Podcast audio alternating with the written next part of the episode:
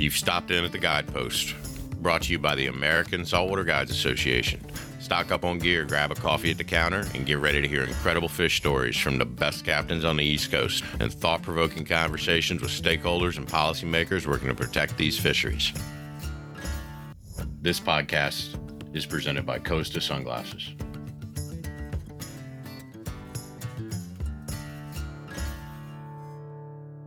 Hello, everyone, and welcome to The Guidepost. Tony here. I am not going to be the host today, so all of you can thank the good Lord for that. We have our guest host, Blaine Chocklett. This is going to be one of Chocklett's Game Changer episodes, and he has a real special guest that I'll let Blaine introduce here in a second. But I just wanted to say, as always, if you enjoy this podcast and you have any questions, send those questions into comments at saltwaterguidesassociation.org. And if we read them on the air, you will win yourself a new pair of Costas. So again, comments at saltwaterguidesassociation.org. And this is a super, super cool podcast. This is all going to be about what fish see and hear from a learned man who has spent a good chunk of his life studying these things at the highest hallowed walls. You guys can't see him, but I can. He has tons of leather-bound books beside him that validate his expertise. And we are super, super excited to totally geek out on how you can use science to catch fish better. So without further ado, you are done hearing my voice. Blaine, take it away, my friend. Thank you, Tony. Well, we do have a special guest today, a friend of mine for probably 20 years now, Dr. Andrij Horodysky, marine science expert in how fish see and vision and in sound. I guess I met Andrij close to 20 years ago, maybe even longer. Maybe 25 years ago, through a mutual friend who was an aquatic entomologist at Roanoke College, who's now retired. And, it kind of put us in a path together where both of us at the time were fly designers for Umpqua Feather Merchants. Andrij not only is a PhD and whatnot, but he's also a wonderful angler, studies fish behavior, not only in his work, but on his off time, designing flies for Umpqua. And I cannot wait to get into the stuff we're going to get into. Andrij, thanks for joining us, man. Blaine, thank you for having me. It's been, like you said, exactly about 20 years since I met you in the middle of the Jackson River, Jackson Tailwater. And it's been a real honor to fish with you over the years and to watch you game change the fly fishing industry. You know, I've said this before of you. I've said it to you. I've said it of you more often than once a day, I guess. That Blaine Chocklett's one of those hallowed fly tires we'll talk about through eternity. Blaine has not only changed the industry, but he's opened access. He's crushed boundaries. He's knocked down walls. He's let fly fishermen really be extremely creative by not only creating new styles of tying, but by creating the very materials to tie with, pushing the boundaries of what you can do with the device. And it certainly inspires me every single day. I mean, the stuff he opens is, I don't know if I get to see the special boxes, but I get to see stuff. Blaine shows me stuff that a lot of people don't get to see, and it just blows my mind. So this is a real honor to chat with one of my heroes. So thank you for the opportunity. Wow. I don't know what to say there, man, but I'm honored that you feel that way. And, I feel the same about you, man. You've been very open with me over the years and helped me when I have problems.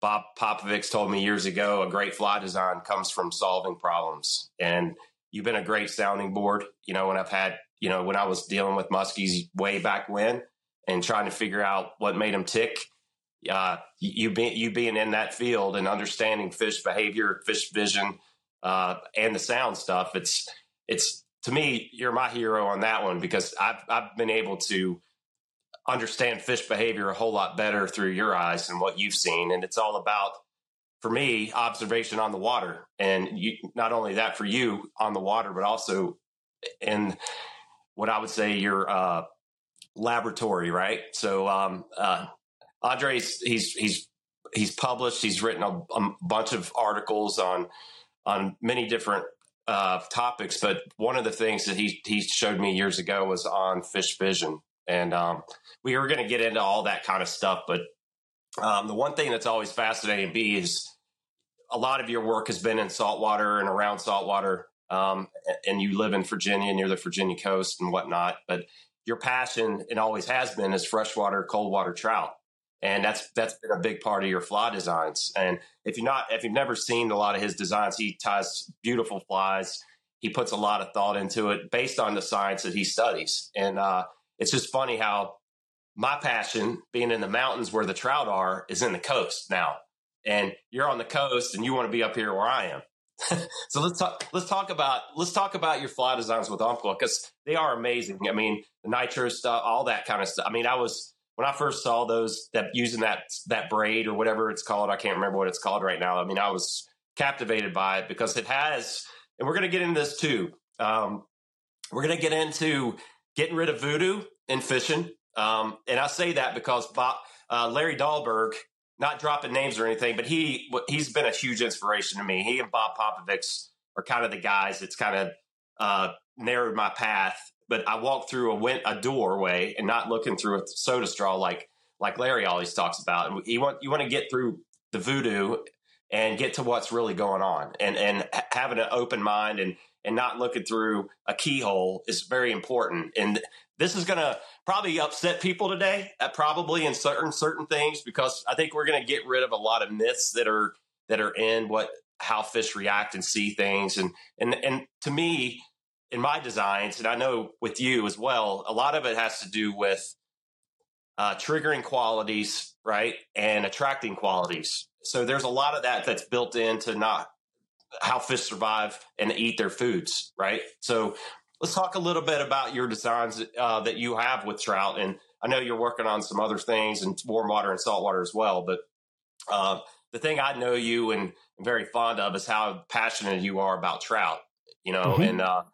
and that's a lot of us in fly fishing get started with, either panfish sure. or whatnot, but trout is kind of like still the main thing in fly fishing, right?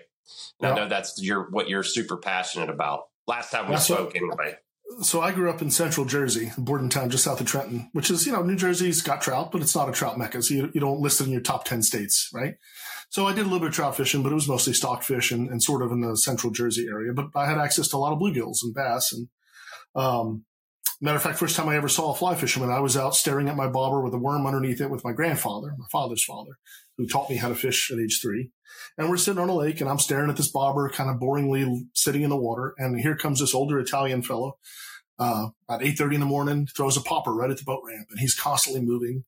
He's catching fish, way more fish than I did all day, just in about an hour. And he's always doing something. And I thought to myself, that's the way to do this. He's covering water. He knows something I don't. And he would just show up every day I was fishing. The 1 or 2 days a week, my grandfather could sneak me out and go. He was always there. And so he eventually taught me how to cast a popper. And eventually I got my own fly rod. And, I think I fished 50-pound tests, so I wouldn't lose flies. Orvis had a big eye ant pattern at the time that I was able to force the 50-pound test through. And I put it in the tree. I just rip it out. The hooks would bend. I'd bend them back. And bluegills didn't care. And they were great because, you don't have to be a great caster to catch a bluegill.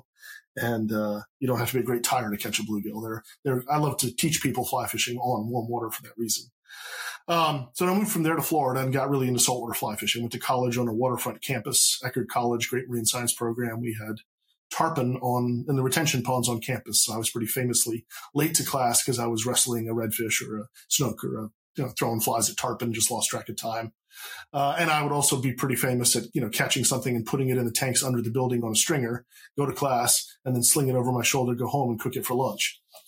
So I got really into saltwater tying and fishing and worked for the state of Florida as a fisheries biologist, first as an intern and then as an employee. And my first job there was to throw away a bunch of samples from Roy Crabtree's bonefish gut content study. So I had all these glass vials with dead things in them, and I had to wash the vials and, cleaning glasswork, right? Really low entry, like, yes, I'm doing dishes basically for a lab. And I kept seeing critters in there that I didn't think bonefish ate. So I asked my boss and she gave me a copy of the paper, and that kind of started to connect my trajectory between my science and my fishing. and got to see that in the Keys, the bonefish there eat a lot of toadfish, particularly the larger bonefish eat a lot of toadfish. It's one of the most abundant fish on the flats. It's kind of a tan brown, barred critter, voracious. I'm glad they don't get 6 feet long because you'd be losing legs. Mean creature. Would that be similar to like a sculpin? Like a sculpin, yeah, in a freshwater context, they look a lot alike. I caught one this morning, actually. I was fishing for silver perch off our dock for some research and caught this toadfish, and he was mean and he was not happy. But bonefish eat a lot of them. And you look at like a lot of the famous Keys bonefish patterns for the bigger fish patterns, a lot of West Andros bonefish patterns, tan brown modeled, a lot of Borski stuff. I love Tim's patterns. And I see that. I look at that. I think that could be a toadfish.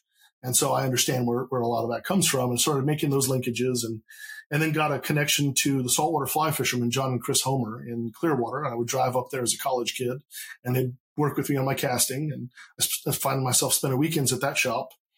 And so as a thank you for working on my double haul, I tied them some toadfish patterns straight out of the paper, gave them the paper, highlighted everywhere it said toadfish as my own custom thank you. I was a college kid. I didn't have a lot of money, but I had some knowledge that I thought might be useful to them. And unbeknownst to me, as I'm leaving Florida and going up to Virginia to grad school, they sent the flies into Umpqua in my name. So the first month I'm in grad school, I get a call from Umpqua saying, we want to take your pattern. And I was like, this is great. I have no idea what the hell you're talking about. So they had to describe my fly to me on the phone. And then I figured out where it came from. And that's how I got my Umpqua contract, completely accidentally. Well, and so my first offer. Was that through? So that was the phone call was Bob Guard, but then Bruce Olsen contacted me in the fly development, and then I developed my relationship with Bruce from there.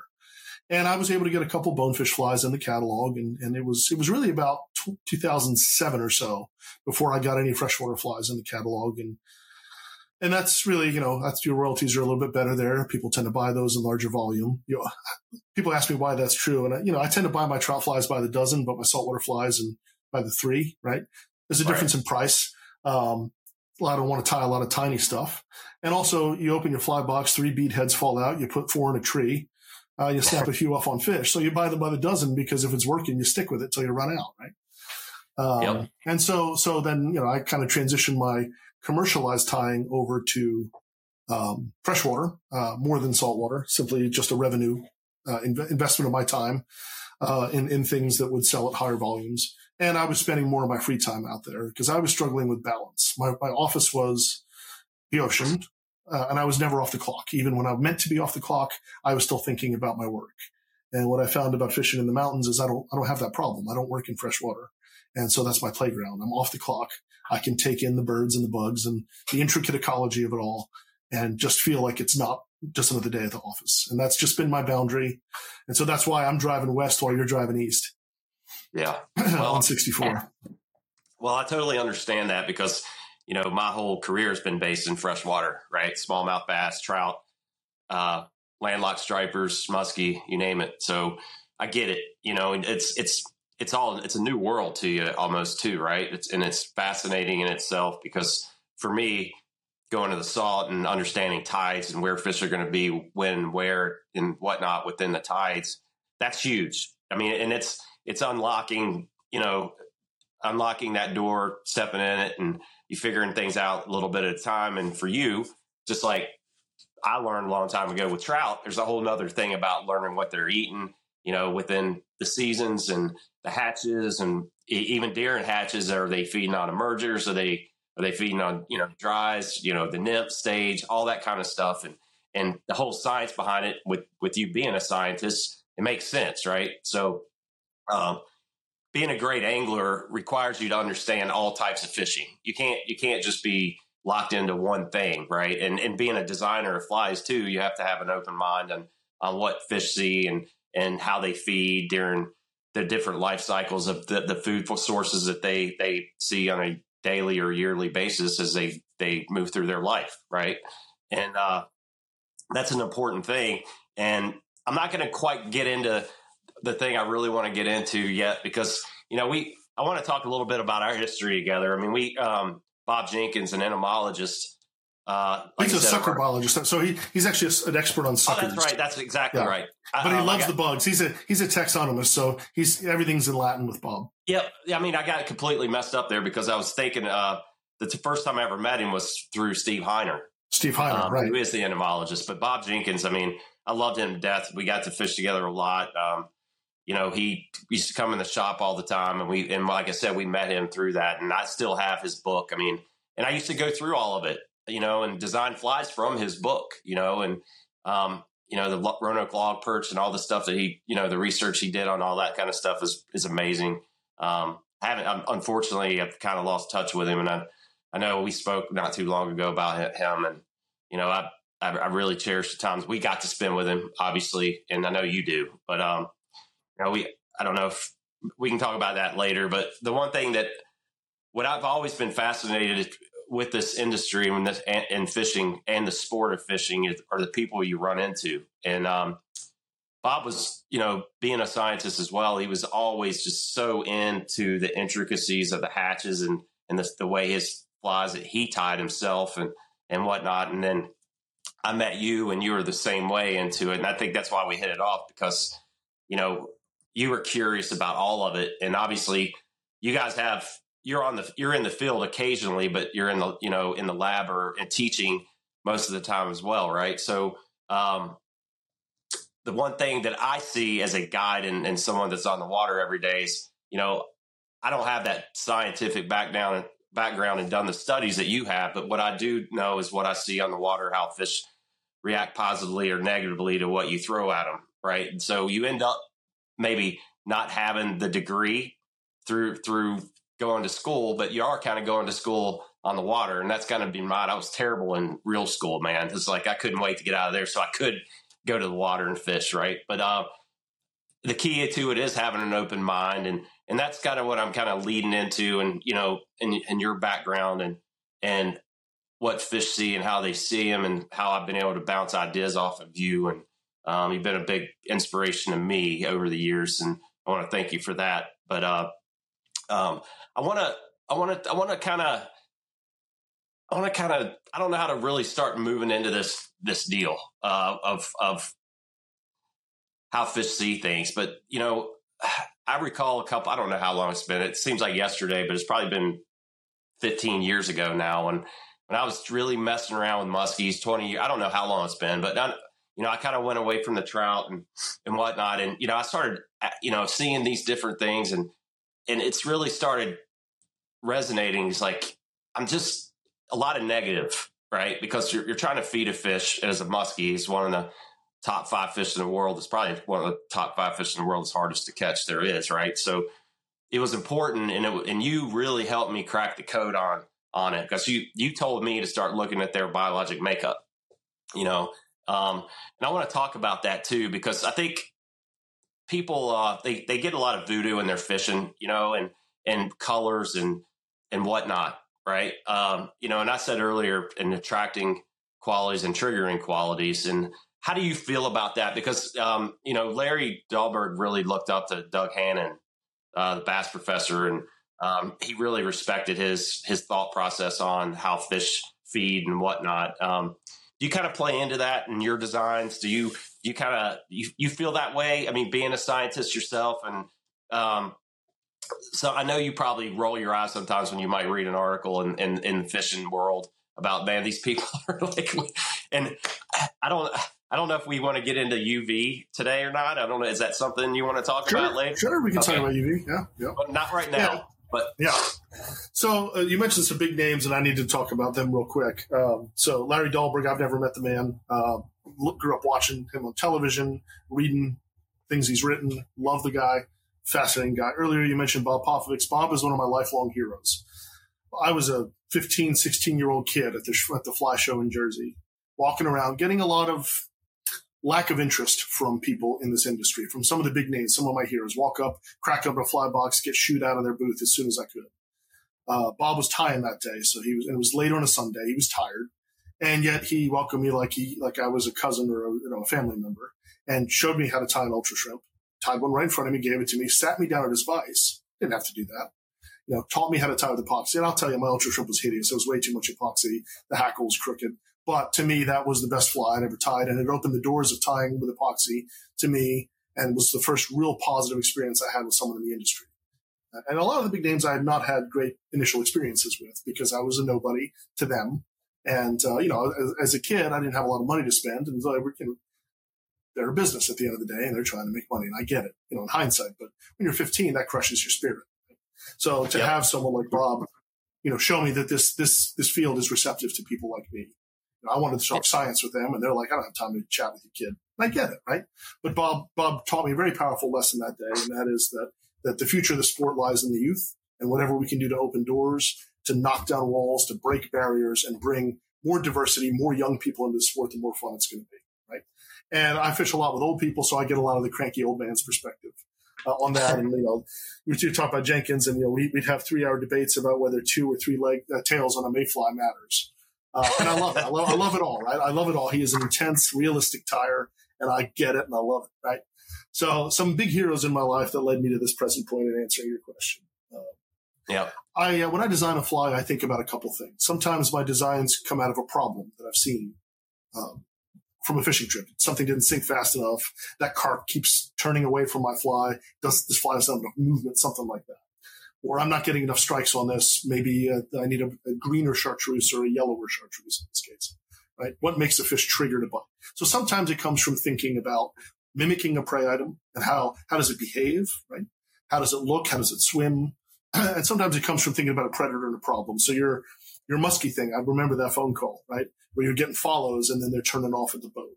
And so how can you get the fish to eat? So we talked a lot about the predatory responses of a muskie and how muskie eat. And they're built like a missile. And they're built to and you nailed it in your fly name, they're built to T-bone a fly. They want to see that lateral patch. You got to give them at least a quarter of a flank, and then you're going to get a strike. Or you're more likely to get a strike. There's no guarantee. It's musky fish at the end of the day. You might give him a flank on 10,000 casts and get one on cast 10,001. But, you know, you're not going to get one if he's just chasing a tail. He's not designed to grab a prey item by his tail. Musky mouths and the way they strike are designed, that S position they curl up in at the last second, are designed to hit something from the back quarter, snag, turn, and swallow. Right? And so that's where the articulation and the movement, I think, was your holy grail. Is you gave them something to grab onto, so they weren't just wasting energy swiping the tails. Yeah, you're getting me excited, man, because this is what I love about you, man. This is like, you get it, you know, as a scientist, but as an angler, you get it. And that's why I've always cherished our friendship, because we're getting ready to get into some cool stuff here, man, because there is, I mean, the biologic makeup of fish is huge on the way of a design. You design a fly or a lure of any of that kind of stuff. And visually seeing that and understanding that. And I tell people, I don't know, do you agree with this? Like a lot of my talks that I give, I talk about how a trout, especially a brown trout, as they get a certain size, say over 20 inches, it could be 21, 22, 23, they'll start moving away more from eating the bugs. Not saying they won't eat bugs, because it's mother's milk. They'll always go back to that. But their body shape changes, right? They get a bigger mouth. They have their teeth develop more. A lot of times they will start feeding a lot like Esox type fish, right? In my opinion. I've also kind of slowed down stuff and watched how a brown trout will attack a streamer. They almost will do the same thing as they wait, and they'll kind of hit it from the side, even though it looks like they're overcoming the fly or bait. Would you agree with that? I mean, you're not going to hurt my feelings if I'm saying stuff that's not right, because that's how you learn. Sure. Well, so talking, I mean, anytime you can flank a prey item, you've got a better chance of grabbing onto something. If you're just chasing a tail, you have to overcome, guess the angle right, swallow, close, because fish swim forward, right? So if you're only caught the propeller, but you don't have it well, that thing's going to take off. As soon as it wriggles out, it's gone. Next kick, it's gone. But if you can T-bone something, the propeller, or if you can head on a prey item, it's got nowhere to go but into you. Or nowhere to go, if you T-bone it, but into your tooth and lock, right? I'm making hand gestures like the podcast viewers are going to be able to see. I'm sitting here like attacking my hands like I'm a prey item or a predator, right? But anytime you can give a predator a shot, you know, fishing something on a loop knot, wiggle your rod tip. I know that's sacrilege in the fly fishing industry. Although, Blaine, you know, I've had a sore wrist for 3 or 4 days after fishing with you, with all the popping you do on your subsurface patterns for that very reason, right? You're just trying to give a vulnerable look to the predator. You want the prey to make that one mistake, that momentary oops that ends up ending so many lives in the water, right? And often a predator chasing a prey is just looking for that prey to make that mistake. Because if you're just nipping at tails, the probability of success is low. And over time, that means you're wasting more calories than you're getting and you're going to starve. And it is true that many species of fish become more piscivorous or fish-eating, Pisces fish, so fish-eating, piscivore, become more fish-eating with age. You see it in bonefish, right? You think shrimp, crabs, but bigger bonefish tend to eat a lot of fish protein. Fish protein is really it's a good protein source. It's a high-calorie item. And, you know, there are many, you know, striped bass guys, for example, think about menhaden, right? And I'll tell you that menhaden are very important to striped bass. But I'm going to tell you that mysids and anchovies are probably more important to growing striped bass stocks. It's not the Big Macs that cause a lot of growth. There's times where you want to pack that Big Mac in, pre-spawn before you head upriver to spawn. Absolutely. You need those calories. But really cool scientific studies done with other species, so weak fish and other species, show that growth's a lot faster if you eat lots of low-calorie prey items than it is if you eat a couple larger prey items. You can pack a lot of rice cake into your stomach, right? But you can only pack a little bit of steak. And after you eat a whole pizza, for example, you know, you kind of want to take a nap afterwards, right? But if you're just grazing all day, you can end up always having your stomach full, always digesting. And so the growth of weak fish-fed mysid shrimp, this is work done at the University of Delaware, the growth of weak fish-fed mysid shrimp was 2 times faster fed tiny little mysids than it was the larger sand shrimp. Completely counterintuitive. It was one of the 5 papers that changed the way I view the world. Because you as a fisherman, you always think big bait, big prey item, big predator. Big fish eat big things. And that's certainly true. But that's not where they get all of their energy from. Sometimes packing in that smaller prey item now and then. I've fished White River a few times with some really, really good guides. And there's a 37-inch brown that's been caught several times on one stretch of the North Fork and an adjoining river. It was caught once on a large streamer. It was caught the second time on a size 18 midge. Yeah. Wow. Yeah. Yep. Right. Yeah. So, and this fish tends to lord off some of the fish cleaning station docks and just eat carcasses. And that's how it got to be that big. I've managed to, had the opportunity to fish Iceland a few times, to fish Thingvallavatn in the big lake there for those pre-glacial strain, some of the oldest brown trout on the planet, oldest meaning lineage wise. They survived glaciation because the lake's geothermal. And there, those guys fish small streamers.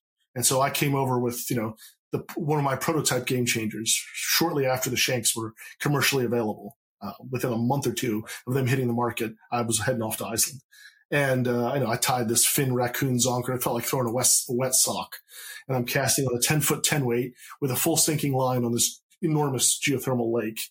And, when I could get the fly moving and get it cast, because you're thrown into a 40-knot wind. And I had the whole Dikembe Mutombo experience where you crow hop into a double haul just to try to beat the wind, and it stops in the air and flies 40 feet behind you, and you sit down and you drink a hot tea and you wait for the wind to blow out, right? And they had never seen an articulated fly. And some of the guides were really, really interested in it. They hadn't seen a lot of ostrich hurl. I had a lot of ostrich hurl patterns, bigger moving things, applying your principles of big fish eat big prey. And those big browns are getting big by eating char, and those char are eating zooplankton. So you want the wind blowing in your face all day into your cove. And then when that wind dies down, it's blowing all the food into the cove, all the char show up. And then these big browns, it was like watching jacks hit a school of mullet. It was insane for about an hour and a half. And then it was over. And I set 5 personal bests, in that 2-hour period. And it was just a remarkable experience, fish of a lifetime that on a 10-foot 10 weight, you're stopping with 10 wraps of line on your spool left. To almost get lined, by a brown trout in a lake is a crazy experience. Yeah, I remember this photo you sent me. Yeah. They were phenomenal, just beautiful fish. Nuts experience. And they're thinking about the science. That char has 4 different ways based on what it's eating. It's the same species, but it looks totally different based on what it's eating. They're ecomorphotypes. And the one that the fish in that lake are after are sort of the bluish silver zooplankton eating morph. So they're called the murta, M-U-R-T-A is their word for it. And it's sort of like you would see in a kokanee or something like that in the U.S., or that sort of bluish purple you'd see on an anchovy or a shad. That sort of, kind of oil on water sheen. It's essentially a white thing with that sheen. So that ice dove and the purple UV, which isn't actually UV, it's just purple. That context, that sort of shine. See how excited now you know why I'm so excited about being able to have him on here. It's, he knows some shit, and it's really, I love this because this is what I spend my life doing is figuring these things out and, you know, being able to hear this kind of stuff. I get super excited about this. You know, it might be getting too geeked out, but I could promise you this is going to be some really cool stuff. So, well, you made a great point that, you know, like I study books and I study fish in the lab, but you have eyes on the water. And it's the dialogue between scientists who are recreational fishermen, but can't spend the hours on the day because I have to sit in front of a computer and do meetings. And, you know, when I was a professor, I had to teach classes and I had to grade papers and all that, instead of the experiential PhD you have, which is to be on the water and see things. And the dialogue, the conversation between two people, and between field scientists as well and lab-based scientists, is what allows the discipline to move forward. Stakeholder involvement, the back and forth, incredible. Right. I mean, it grows the way I view the world and I learn things. You will probably won't agree with me when I say this, but I've learned as much from you, probably more from you than I've ever taught you in our conversations, because you have the hours and days on the water and you see things I wouldn't even like. I can think about the process, but you've seen it. You can describe it to me and that gets my wheels turning of, okay, why is that? How did that happen? Why should that happen? Why does it make sense that that happened? And then, you know, each idea, each person's perspective is incrementing the approach so that the final synthesis product is, you know, something like a T-bone, a fantastic pattern that it changed an industry. Something like your game changer, a fantastic pattern that changed the industry. Well, I appreciate that, man. And, you know, Lefty always said it best, you got to share your knowledge, right? I mean, you can't take it with you. And, you know, at the part of the trout world, especially when I was growing up, it was never to share anything that you had in your box. You know, it was always like top secret stuff. You know, Bob was a little bit like that, you know, he was, yep. But you know what, you know, it is about that. It's about sharing. It's like, you can't move the needle, you can't move forward, and you can't, you know, the fisheries are not getting any easier. Right. So the fish are getting smarter. They get more pressure. We got, you know, as us as anglers and designers have to figure out what the next best thing is and kind of get rid of the, like, I don't want to say voodoo on this, but you're just getting rid of like the garbage and kind of like putting out there, like what really is going on, you know, and not just adding a bunch of stuff on a hook and then calling it whatever, you know, there's got to have purpose to the design and it's all based. And I want to stay on the physiology of the fish, you know, and the biologic makeup of all, you know, how they grow up, you know, their way they attack foods. You know, I always will look at, like you said, the more elongated fish, like the Esox species, barracudas, king mackerel, all those type of fish have that S type eat, and they also have elongated mouths and teeth. And then you have bucket feeders, right? Like bass, striped bass and whatnot. Do you see, I feel like there is, but do you see, like, if you're designing a fly for certain species of fish, and we'll just kind of go to streamers for this specific topic. I mean, because we can go back to, you know, big fish will eat a bag of chips, which can be aquatic insects, micro. I mean, it could be bay anchovies, classmans, or whatever. But my thing, and I'm interested in, is creating that predatory response, you know, and that's always been my thing. And I don't want to stay in that realm, but I do want to talk about that. Do you have a feeling that there really is when you're designing a fly like that, or for specific species, there should be built-in triggers. You know, you can add the attracting qualities with sound, flash, whatnot, but the way the thing will move, you know, and get the presence out there and finishing the attack, right? I mean, it's like the difference between a follow versus an eat. How important do you think that is as an angler and designer of lures or flies, and choosing what you should have based on the conditions at hand and the species that you're fishing for? How important do you think that is, and what do you think some of the answers to that would be? I know it's kind of a big, wide, broad deal. Well, and I'll just roll on your time to answer the question. I'll tie in some Blaine patterns here, right? So when you're talking about a reaction bite and eat based on sight alone, and there are fish that will eat as soon as a fly slaps the water, right? And I look at the glass minnow, right? Great pattern. And so your gummy minnow, right? Your small glass minnow, gummy minnow version. And that fly caught on in Rulus rocus for bonefish, right? Became one of the top selling bonefish patterns for that region, because that's what they're eating. You're mimicking their prey, and all you need to do is twitch it. that's going to work in that circumstance, but there's going to be other circumstances, particularly with pressured fish in slower water, where that's just going to look like a pencil, right? And it's not going to, and those are your exact words from a conversation we had on the Holston. It's going to look like a pencil, and, you know, that's not going to cut it. That's not a one fly across all genres. In its niche and its use, it is brilliant, and it was game changing in its own context. But sometimes you need more movement. Sometimes you need a different trigger, right? There isn't. And always considered that fly a failure.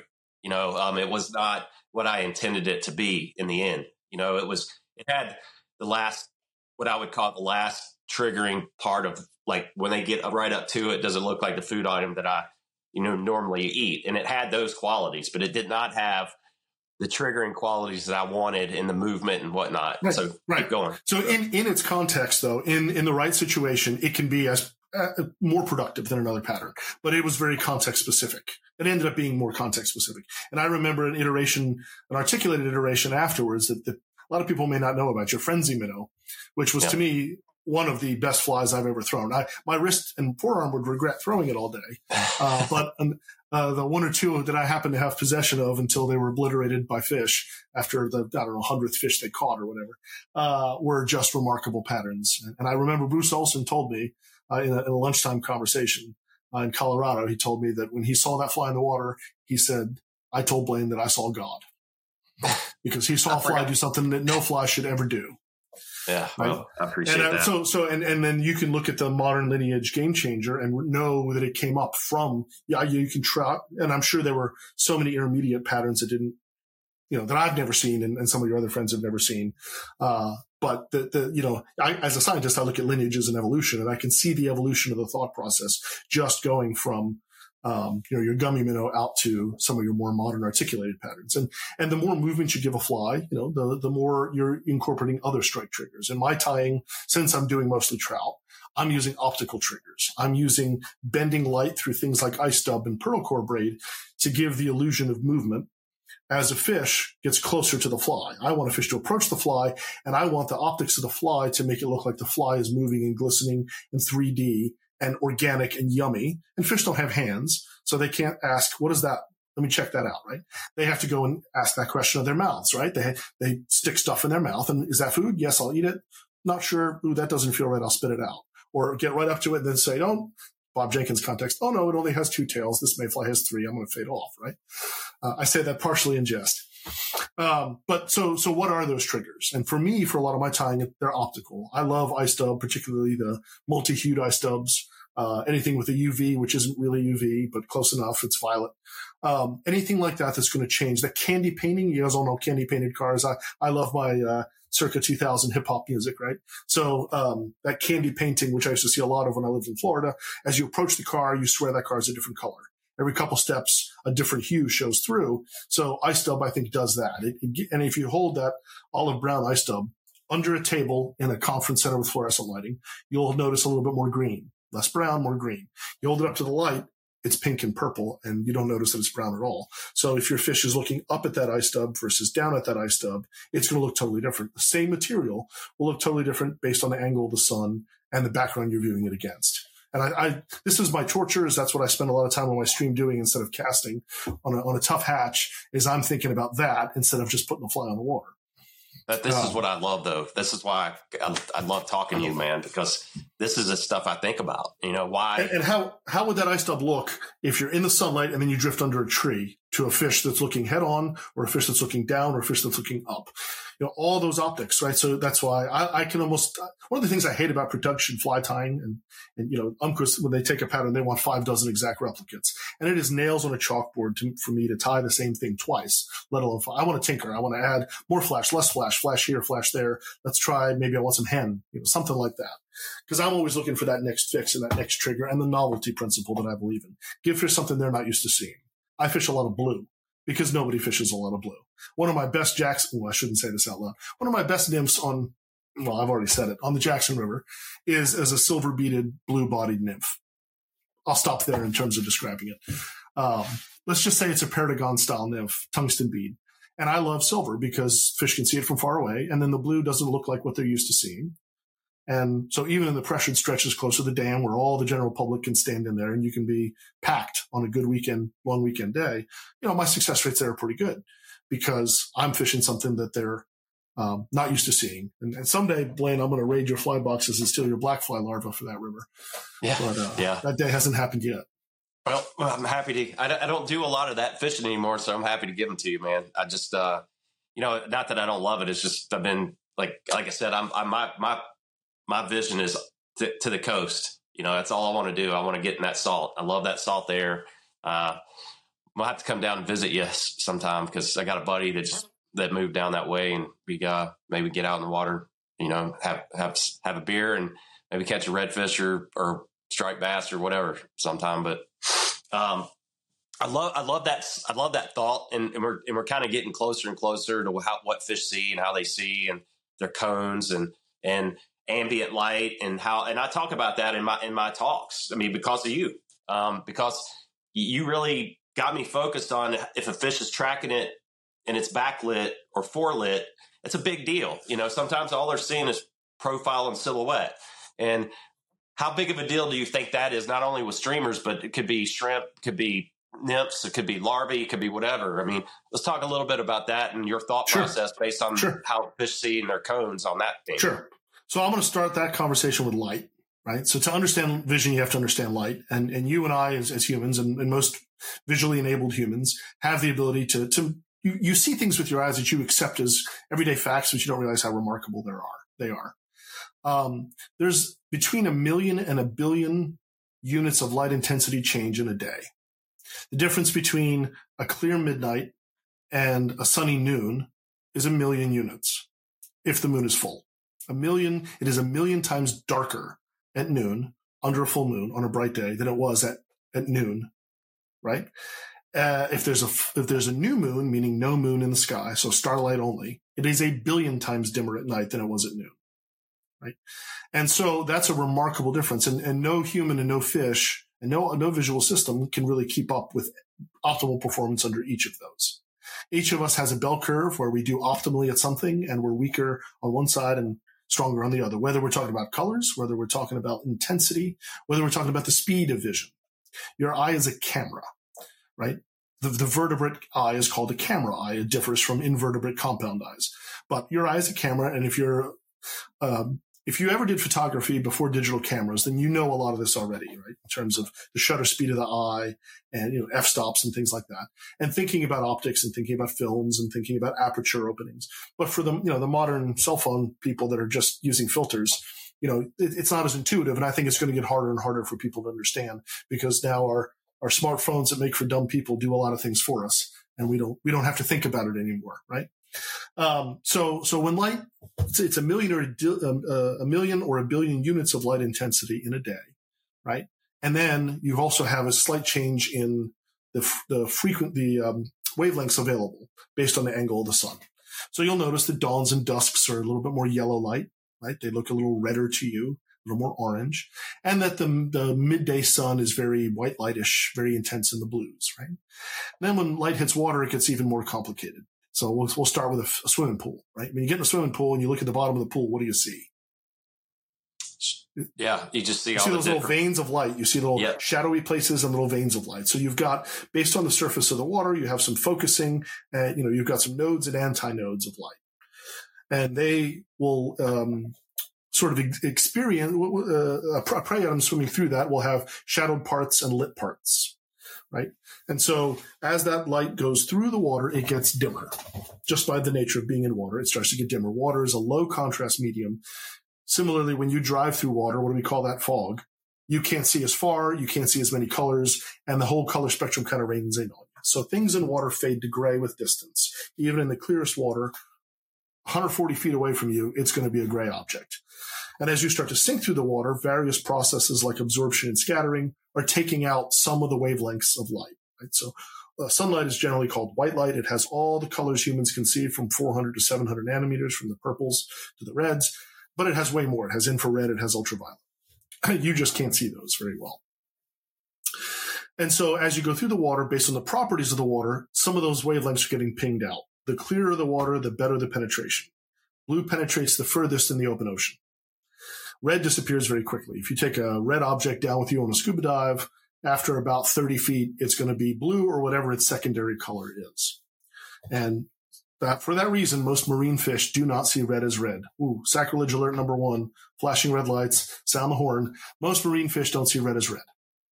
So red hooks, red line, red gills are going to be irrelevant to most predators. Here we go. One of the exceptions are striped bass. Striped bass have an anadromous eye. Striped bass are born in freshwater, grow up in saltwater, come back to freshwater spawn. So their eye has the more of the performance of a freshwater-like fish. They can actually see red at close distance in bright light near the surface. But again, red disappears very quickly. I remember that Cajun fire line came out a while back. The red line disappears in water. Not exactly. It basically would be seen as a fish as blue, gray to black. So it'd be arguably the most obvious fishing line. So just, you know, people learn just enough science to think they can crack a special code, but generally, you know, that's not how it works. If it was that good, somebody would have figured it out 100 years ago. Yeah. What's your feeling on fluorocarbon? So that is an optical density thing, and I like it. I use it when I nymph fish, on my, you know, largely because I do a lot of Euro nymphing now. And so I like the fact that it sinks. I like the fact that it doesn't kink. I hate how it holds knots. I can't stand tying fluorocarbon knots, especially if it does have a tendency to slip more. Yep. But but it's also a little bit more abrasion resistance. I don't like it so much for throwing emergers or dries unless I want them to fish on the wetter side of dry. Then I'll throw it. But I also have problems with rising fish getting lined that wouldn't have been lined from a nylon leader, mono leader, because the leader's just under the surface film, and the fish came up and looked at my fly, but then felt the leader on its back and took off. So I don't use it. I use it in a very specific context. And I like it for certain reasons in saltwater, but I also retie it a lot in saltwater because anytime the leader gets smoked or scratched up by fish teeth, then it's not functioning the right way anyway. What about the side of it where they say it kind of, in the beginning with fluorocarbon, they said it went invisible to the fish in the water versus nylon. It looks that's optically that's true. It looks a lot more like water. Yeah. All right. So if part of this conversation is debunking stuff. So I believe that in fluoro, but fluoro also degrades really bad in ultraviolet, and so you want to store it out of the light.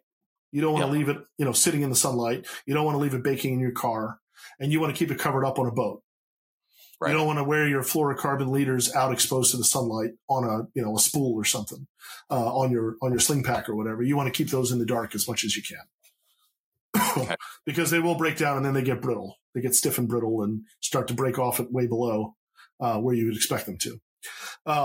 So I think about a lot how you know, light colors disappear. And so you can get a lot of sense of what colors are going to optimally be seen at depth based on the color of the water, right? And so what do I mean by that? In blue water, blue reaches the furthest, right? The reds are going to disappear pretty quickly, then the yellows, then green, et cetera, et cetera. And so if you look at fish like a lot of the groupers, black sea bass that I've worked on, they see life as a blue-green world. You go even deeper to swordfish, life is a black and white TV and blue hues to a swordfish, right? Okay. Versus creatures that are closer in brighter light. So a shallow-dwelling, bright-light animal is going to see a wider range of colors. Humans are trichromatic. You have three different visual pigments that allow most of us who are not colorblind to see from purple to red, from 400 to 700 nanometers.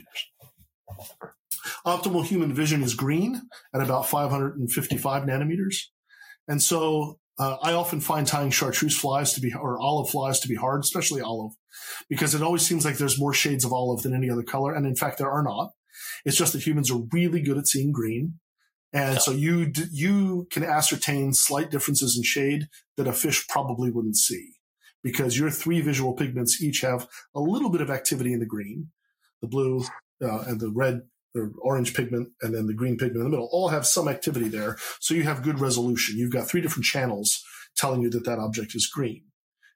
Since we're talking about green, and some of you know, what I'm getting ready to ask. What's your feeling on chartreuse? Lefty say? If it ain't chartreuse, it ain't no use, right? Lefty Kreh. Yeah. For fish in Chesapeake Bay, that was one of his famous quotes. And I love chartreuse in saltwater. Love it. I don't fish it as much in freshwater. I do, but I don't, not as much as I'll reach for other colors first. Yeah. Nothing in the wild is really naturally chartreuse. How do you know how chartreuse? Do you know how it got its name? How that color got its name? No, I do not. It was it came from liquor that was created by French Carthusian monks that was neon green, and they named it chartreuse. And then that is the liquor was that color, and that's where that name comes from. Carthusian monks from like the 1700s were making liquor in neon green. So yeah, that's where the name gets its. That's where chartreuse comes from. I gotta jump in here real quick. I knew. Blaine and I were gonna guess Mad Dog 2020, but it's not. It's not named Mad Toos, right? So I guess we were wrong. That would have been my guess. So yeah, Carthusian monks. Sorry, the idiot, the peanut gallery. At least you know I'm here listening, right? So yeah, to make sure there's no technical difficulties. But God, Blaine, hey, way to invite this guy and make us all look dumber than we are. Well, now you know. I love talking, Andrij. It's been way too long, too. But, I mean, there's no better way of getting humbled other than by your wife is talking to a scientist that knows what the hell he's talking about, right? Yeah, I would argue there's no better way to be humble than watch Blaine catch 10 fish to your one.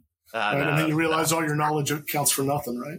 And I'll say this. So the scariest person I fished with, Robert Humston, Dr. Robert Humston, is at Washington League and was part of the U.S. competitive circuit fly fishing national team. Robert's brilliant.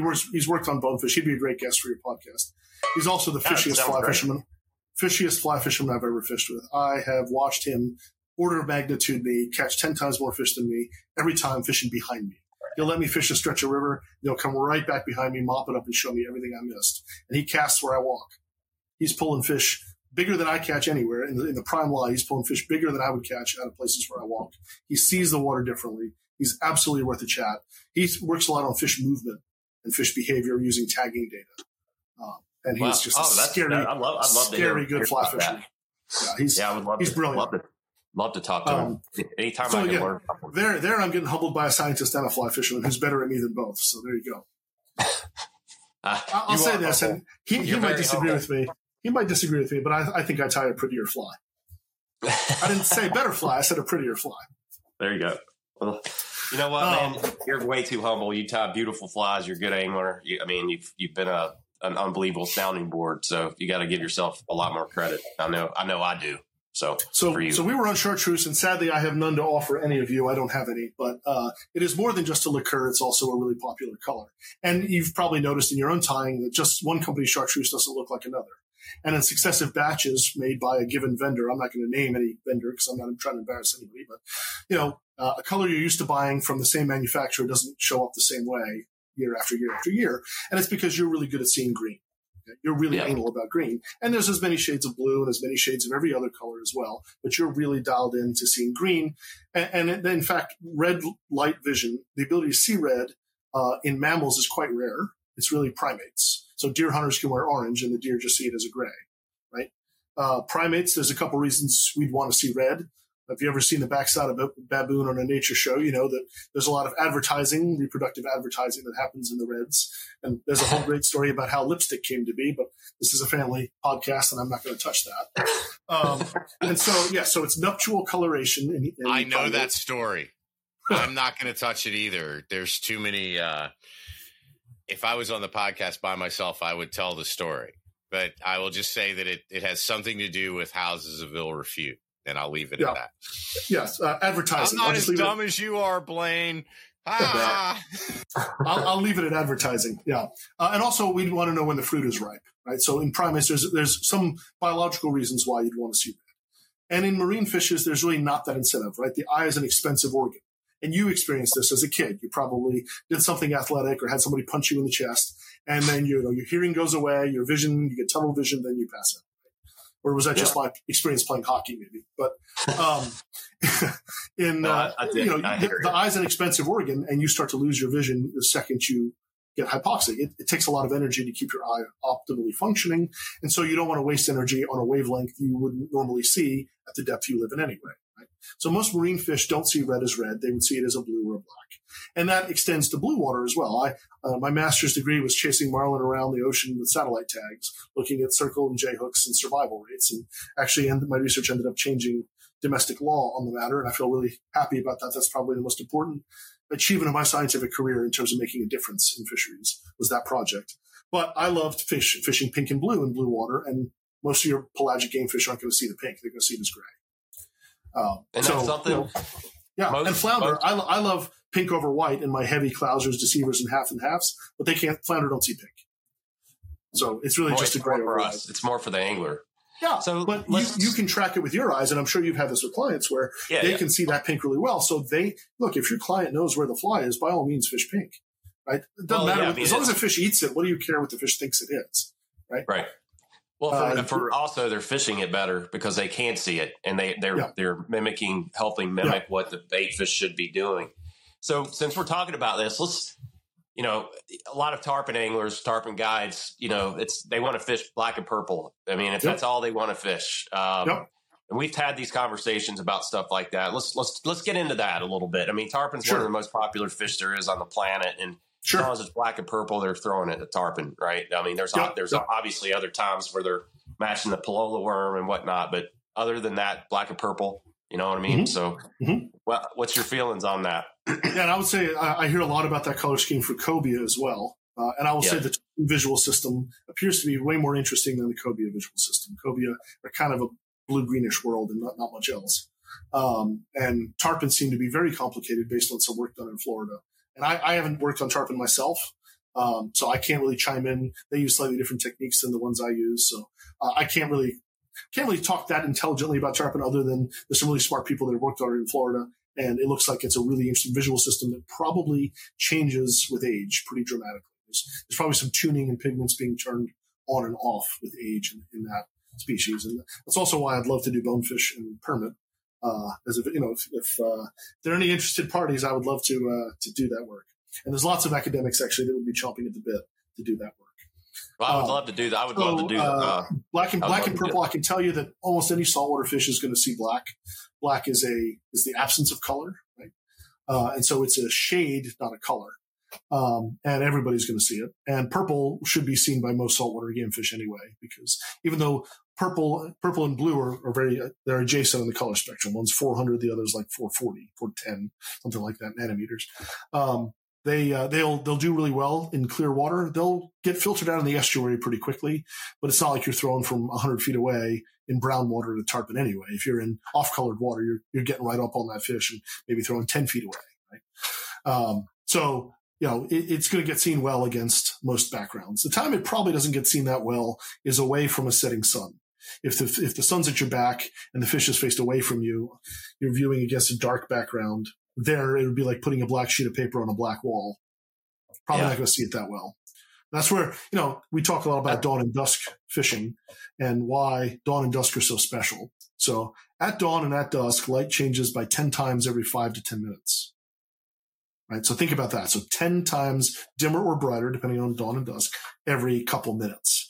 And so you're basically changing by 10,000 units of light in 45 minutes. Yeah. I remember this conversation. We had this conversation years ago, and it was a lot about muskie, but it was also striped bass. It was also brown trout observing hatches.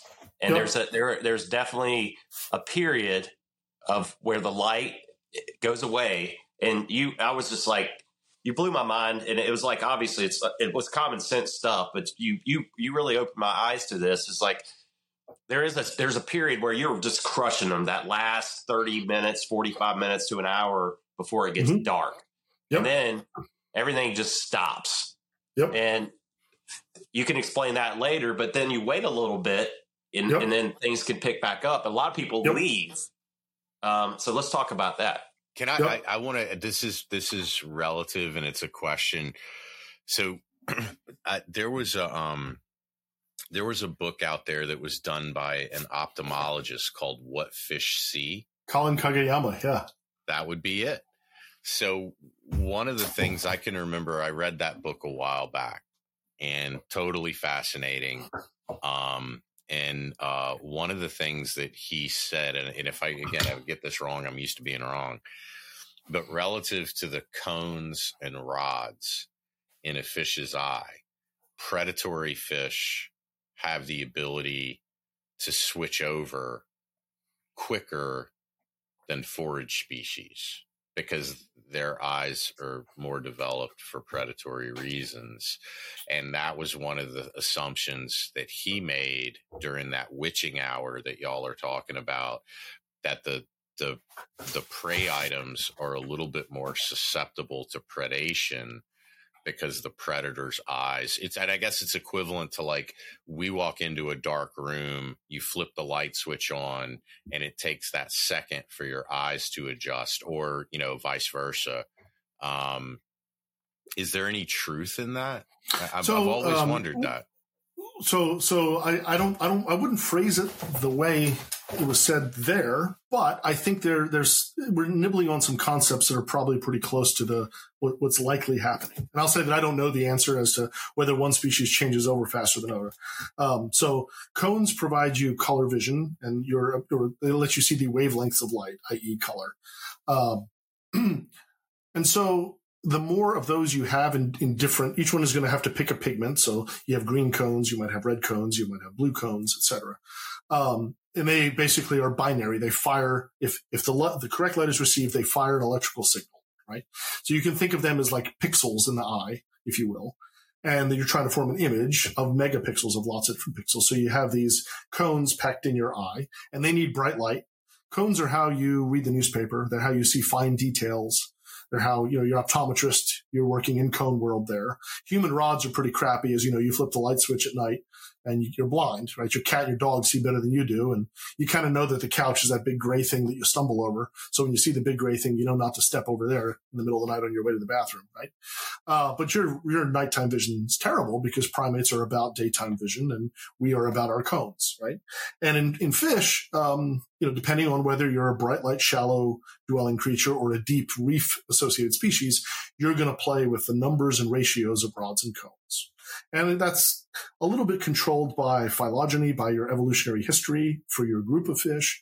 And it can be tweaked a little bit throughout life. So in salmonids, in anadromous salmonids, so trout that are born in rivers or salmon that are born in rivers, go out to the ocean, come back. They can actually turn on and off. And so they turn on and off the ability to see UV, and they appear to turn on and off the ability to see red.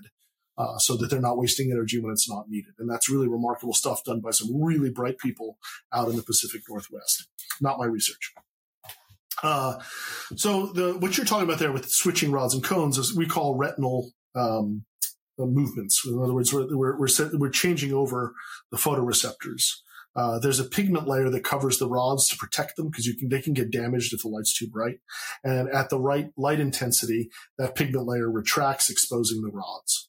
So let's just talk about dusk for simplicity. It's getting dimmer as you go.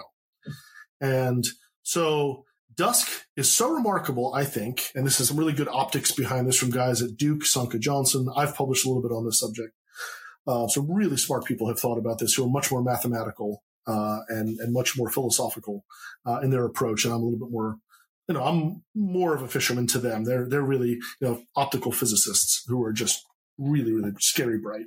Terrifyingly bright. What's happening at dawn and dusk is the sun is at low angle. So at dusk, we're going to use dusk as our example. Sun's at low angle.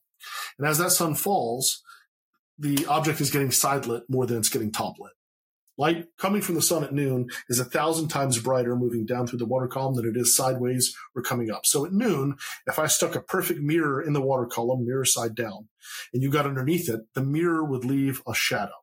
Because the light bouncing up from the bottom is 1,000 times dimmer than the light coming down from the sun. Even a perfect mirror, which doesn't exist, but if a perfect mirror would still leave a shadow. So everything leaves a silhouette, period. Right? Okay. So there's that concept. Everything leaves a silhouette. And so you're getting side lit by the sun, and you know that most prey are counter shaded, dark over light. And that works if you're viewed from above. So a bird flying down, looking at a herring is going to see a blue back or a purple back herring on a blue background. And that herring is blue on its back because it is going to try to hide against the ocean. And it's white underneath for the fish looking up so that they look more like the sky, with the caveat that it's still leaving its silhouette. And if you look at a lot of herrings, they're very laterally compressed. And so they're not leaving a lot of visual silhouette from below, right? But as you get to dusk, all those rules get thrown out the window because the herring is basically silver on its side, with a dark bluish purple stripe on the back or greenish stripe on the back. Put that on a white background. Right? So think about taking a herring and put it on a white background. That's what looking into the setting sun is. You're looking into the light. The background is super bright. You've got this silvery herring, so the bottom of the fish wouldn't be as obvious contrast-wise. The back of the fish would be dead obvious. The same optical mechanism that protects that animal at noon by countershading it is its weakness at dusk. Half of it is 100% visible from one angle, looking into the sun. All right, let's flip it around. Let's say that prey item is the sun's at the predator's back. You're looking down the sun into the setting dark part. Now you're viewing that herring against a black background or a dark background. Its white belly gives it away. Its dark back fades into the background. Its white belly gives it away. So dawn and dusk break countershading for that magical 45 minutes until light gets so limiting that the cones can't form an image and the rods and cones have to turn over. Schooling is a visual process, so the prey fish want to stay schooled because there's safety in numbers. I don't have to be faster than the bear. I just have to be faster than Blaine after I club him across the shins when I'm running away from a bear, right? So in a school of prey, there's safety in numbers, and it's the dumb and the slow and the unlucky that get eaten. You're safer around a bunch of buddies, right?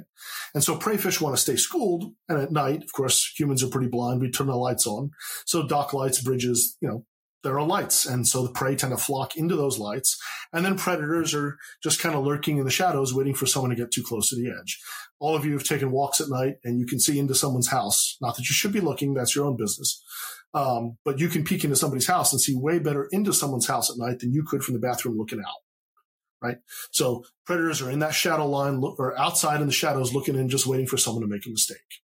And that allows some species to feed at night that normally wouldn't be able to feed.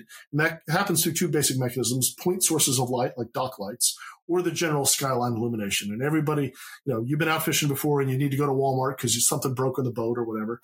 How do you know where Walmart is? Well, you drive around on a foggy or overcast day and you can see all of a sudden it's like 1,000 times brighter over yonder, right? A mile down the road, you can see the sky is glowing. You know where Walmart is, right? That whole concept in all of our cities sends all that skylight, all that light up to the sky, shining up the night sky, making the adjacent aquatic habitat brighter. And in Seattle, where this work is, some really, really smart folks have looked at changes in the food web dynamics in some of the lakes out there over time as Seattle's built out. And so we can now see the cutthroats in the lakes feeding using their cones at night when they wouldn't be able to. The prey are able to school. The predators are able to feed at night when normally schools would break up and no one would be eating. We have changed the ecosystem and life has adapted around us. We know that lights disrupt sea turtle migrations and insect migrations. And the study of artificial light at night, or ALAN, in water is in its infancy. There's just a couple people thinking about it. And I think that's a major growth area for science. So dusk is magic because it breaks the rules about predators and prey. So what is it from a predator's perspective? How do you maximize your chances of seeing food in your 45 minutes at the buffet? The answer to that question, based on some modeling work, is that you change your angle relative to the sun. You swim in circles. You look into the sun, you look away from the sun. So the predators are on a search pattern relative to the sun, looking into and away from to break camouflage. Nobody can be camouflaged. All camouflage strategies are breaking down as light is changing 10 times every 5 minutes. There's no way to not be vulnerable, right? Until you run out of light. Flip the script for dawn, it's the exact opposite. Till it gets too bright and countershading works again. So that's what's so magic about it. That's what I think is happening more than rods and cones adjusting quickly, differentiating species. I don't know that work has been done, but I think if you step back and look at the general optics, and this gives us lessons as fishermen. If you're presenting a fly to a fish with the sun at your back versus with the sun in your face at dawn or at dusk, a bonefish on a flat, for example, you can sort of think about what is going to make that fly stand out. What would the trigger be faced into the sun in the morning versus what would the trigger be faced away from the sun in the evening? And you can switch your flies accordingly. But, of course, what if the fish turns around? But the bonefish I fish for tend to be very famous for changing their direction mid-cast. So if I tied on the fly for one optical condition and that bastard moves mid-cast, then I'm just, SOL. Yeah, well, we could – see, this is what I'm so excited that you're sharing this, and it's why I love you so much is the stuff. And it changed my way of approaching predator fish in these time frames. I would start looking and targeting certain parts of the river for muskie at the way the sun and how they were going to see it, and take advantage of those exact same things. And it changed everything. And, you know, I've talked about that in some of the talks, and it kind of blew people's minds. But I mean, you know, when you taught me this year, I don't know, 15, 20, I don't know how long it's been. It's been a long time. And it really changed the way I start approaching predators, and especially during these prime feeding times. Obviously, when you have schooling fish, it's different. But I'm talking about solo predators, solo prey items, like big brown trout, could be smallmouth bass. It could be any of that stuff, right? It changed my thought process and how I'm going to attack these fish, because that's basically what you were doing. And it also changed the way my design thought process would be on the flies that I made. And that's why this is why I wanted to have you on here, because I'm hoping that everybody that's listening to this, it really resonates how important it is to really think about the whole process, you know, and you've got to. I mean, this is good shit, man. It really is. So. I appreciate that. Yeah. And then, you know, you think about it for trout and how many of our hatches are happening in the last, you know, hours of light, and how is that prey item being viewed? You're viewing up against the sky, but the same drift of your dry fly or your emerger might be sunlit, or it might be, is it being viewed against the sky? Is it being viewed against an overhanging tree, against some reeds, against a log? You know, what are the optics there? And each of you, I'm sure anyone listening here who's ever thrown a dry fly into a glare of a setting sun knows that you don't want a white post in that situation. You want a black post. Right? You can see that black post much better in the white glare casting directly upstream into a setting sun. So it's the same concept. Or if you're driving in a fog, you know, the white car might be hard to see, but that black car you're going to see from further away, depending on whether you're driving into or away from the sun. I learned this in Florida, driving into and out of rainstorms. And as soon as the sky opens between 2 and 4 o'clock in August in St. Pete, and then you're driving west into the sun, and you can't see a damn thing, but you can sure see that black car in front of you. And so you start thinking about, well, what would a fish see in a similar circumstance? And again, I'm not guaranteeing you this is going to catch any more fish, but maybe somebody hears this and maybe they tie on a fly different than what they would have tried, and maybe they have success that day. So maybe it helps, or maybe it just paralyzes you and you end up sitting on the bank and cracking a beer instead because it's too much to think about. I'm not trying to complicate your fishing. I'm just trying to give you some ideas. I mean, you know what I mean? It's fun. Yeah. You can dive into it as much as you want. That's what makes it so great. I mean, you can and you know, for me, I've made it into my livelihood. So, my wallet was directly related to how well we did on the water. So, Blaine, if you're fishing at night on the surface, are you throwing black or are you throwing white? Oh, God, this is a trick question. So all right, so I've done both. Recently, I just did a fish. I'm not going to say where I was because I don't kiss and tell, but I had some black flies, but I chose to do white. And I did fine. And this was not on the surface. This was sinking lines and fishing deeper water, heavy currents and whatnot. But I had some anglers throwing conventional tackle that were using, one was using black, one was using white. So, I mean, I have done both. I prefer on the surface to use black. I always have. I don't know that I feel like I'm going to get caught here, but I've always used black on the surface at night, always have. And streamer fishing, like underwater, I've kind of I haven't really found black or white. I've always used black just because I figured black, silhouette, whatever, dirty water, whatnot, black is going to have better profile. It's going to, it's just going to have, but to me, it's more about the movement at that point and how you fish it more than the color. So I'm trying to protect myself here because I don't want to look like a dumbass. That was a really good backtracking word salad, but there's a lot of wisdom in it for sure. And the answer is it is a trick question. And viewed from below, to be honest with you, they're hardly distinguishable. Doesn't matter. One's about 80% of the other, right? So extremes and shade really converge almost on the same visual performance in terms of their sightability from below against the sky. And it's really kind of sensitive to the moon. But what's way more important than whether it's black or white is the silhouette, because everything leaves a shadow. And so it's the shadow that's being left. So whether it's black or white, make it bulky. Yep. Fish bulk at night on the surface. That's the answer. So now we're going to get into sounds and stuff. Yep. So sound could be interpreted different ways. It's like how they feel it with lateral line, or how, sound like talking in a boat. I mean, Lefty always said that didn't matter a little bit. He did say that one time, but I personally feel like it makes a huge difference in the environment. because I've noticed how fish will get weird if you're talking too loud, you know, whatnot, the feeling, the vibrations or through the boat, probably whatever.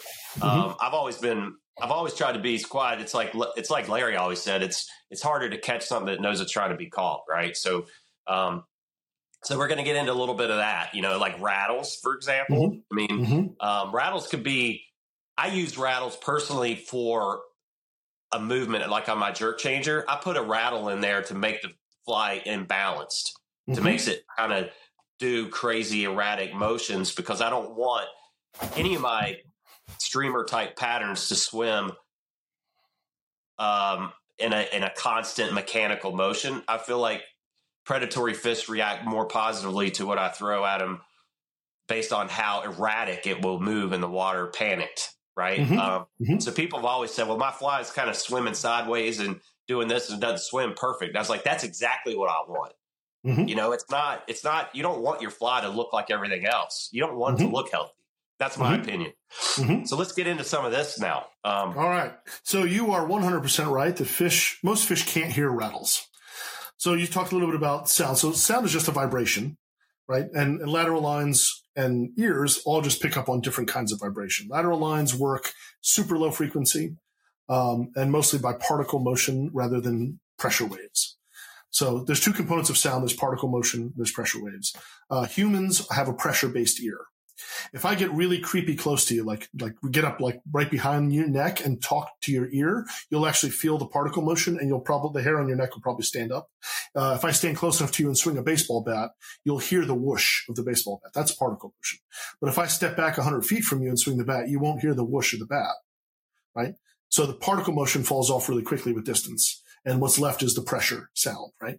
So like if you get dive bombed by a bird, you hear both, and it gives you the creeps because you're not used to hearing particle motion, right? All fish hear particle motion. A very limited amount of them can actually pick out sound pressure. What this means is most fish hear from an annoying alarm clock at the upper end to James Earl Jones's voice on the lower end. You, before rock music and headphones, could hear from below 100 hertz up to 20 kilohertz, way above sopranos hitting high notes, almost to dog whistle territory. Everybody has that weird uncle who can still hear the dog whistle. That's really at the upper extent for a big dog whistle, the upper extent of someone who has treated their ears well and has great genetics. Of course, if you're like me and you like a lot of bass in your music and you listen to loud music and you spend enough time on boats, you start to lose that upper end and you start to lose your ability to filter voices. So my wife, Karen, she's a saint, but I have a hard time hearing her in restaurants. So sometimes I can't pick her out against the background. And as you get older, that gets harder and harder because your ears are changing and degrading with your lived experience. Most fish can't even hear that kind of ruckus. They can hear up to maybe an alarm clock sound, an annoying alarm, but nothing higher than that. So if you were playing a soprano singing at full blast and only sound was a soprano a cappella, fish in the boat around you wouldn't hear it. What they are going to hear are the cooler lid slamming, the anchor dragging on the bottom, the beer you dropped, stuff like that they're going to hear, right? But you don't think they're going to hear, so you don't think they're going to hear that thumping of the bass? Absolutely. You know? Absolutely they'll hear that. Yeah. All right, frequency, so having music on your boat is not a good idea. Well, I wouldn't be blasting. It could be an attractive. Well, it depends, right? So in blue water, I swear to you that my catch rates for marlin in Venezuela were higher when we played Shaggy on the boat. Yeah. Or Jack Johnson. We make fun of this all the time, but cobia fishing, I mean, we play that kind of stuff all the time, and it seems like they just they show up, man. It's and the low frequency, I agree with, but human talking voices, I mean, your voice and mine, they're in like the 400 hertz range, maybe a little bit lower, maybe 300, right? Fish can hear that really well. A child's voice, probably not going to hear that well. Right. And a lot of guys get how about a loud laugh or like possibly. It depends on how you laugh. If you're one of those high-pitched, like, whiny laughers, then maybe not. But, you know, a standard belly laugh, yeah, sure. But the sound-water interface takes about 30 dB off of a sound. Yeah. So if you're standing on above the water, you know, of course your boat kind of connects you to the water. But voices are not really what I worry about mostly. What I worry about is hygiene on the boat. Is your cooler lid flapping or the oar slapping against the boat or in the grommets? You have something is the leaning post flopping back and forth. That's what they're going to hear for sure. Or the tink, the plop of your fly, something like that. Yeah. So splash on the boat. So lateral lines are about low frequency water displacement. Right. The hearing happens in the otoliths, the ears. Oto meaning bone and lith meaning stone, so they're the ear bones, they're in the head. And some species have special connections between the swim bladder and the ear. All of your carp and catfish do. So if you're carp fishing, those guys are like super hearers for fish, right? Striped bass, boring and not that good for hearing, right? They'll hear just about like everybody else. They're fairly average. Croakers and drums hear a little bit better at the low frequencies because that's where they sing to each other. They actually sing to each other like birds do. They use sound to communicate. Anyone who's ever caught a croaker knows what I'm talking about. You catch a big black drum and pop it in your lap, and it goes that 180 hertz, boom. You know, that reverb like you hear in the movies, right? As the movie's about to start, that goes right through you into the boat. That's an eerie feeling, especially when the one under the boat that you don't know is there answers back.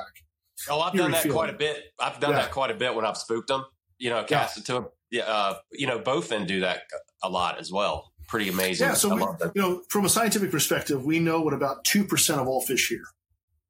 And that's one of the things I do in my lab is I'm set up to do fish hearing, and I work a lot on croakers and drums and what they hear and how, you know, that may be affected by human activities and stuff like that. But I'll tell you that they don't hear rattles. Most fish will not hear the rattle, especially the small glass rattles we put in worms or some of the small fly tying rattles. If you shake them back and forth, you're getting that shaky, shaky sound. And the fundamental frequency of that is like 2 kilohertz. So at the upper end or beyond what a fish can hear. Some of them. What about these lures? The bigger lures that have the much louder sound.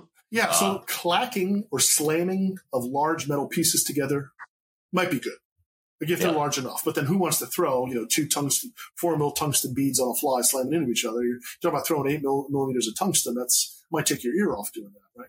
Or you know, something you want large slapping. Better than that, you want chugging of water, or for a subsurface fly, and this is where your tying has certainly converged, you want that amplitude wobble displacement.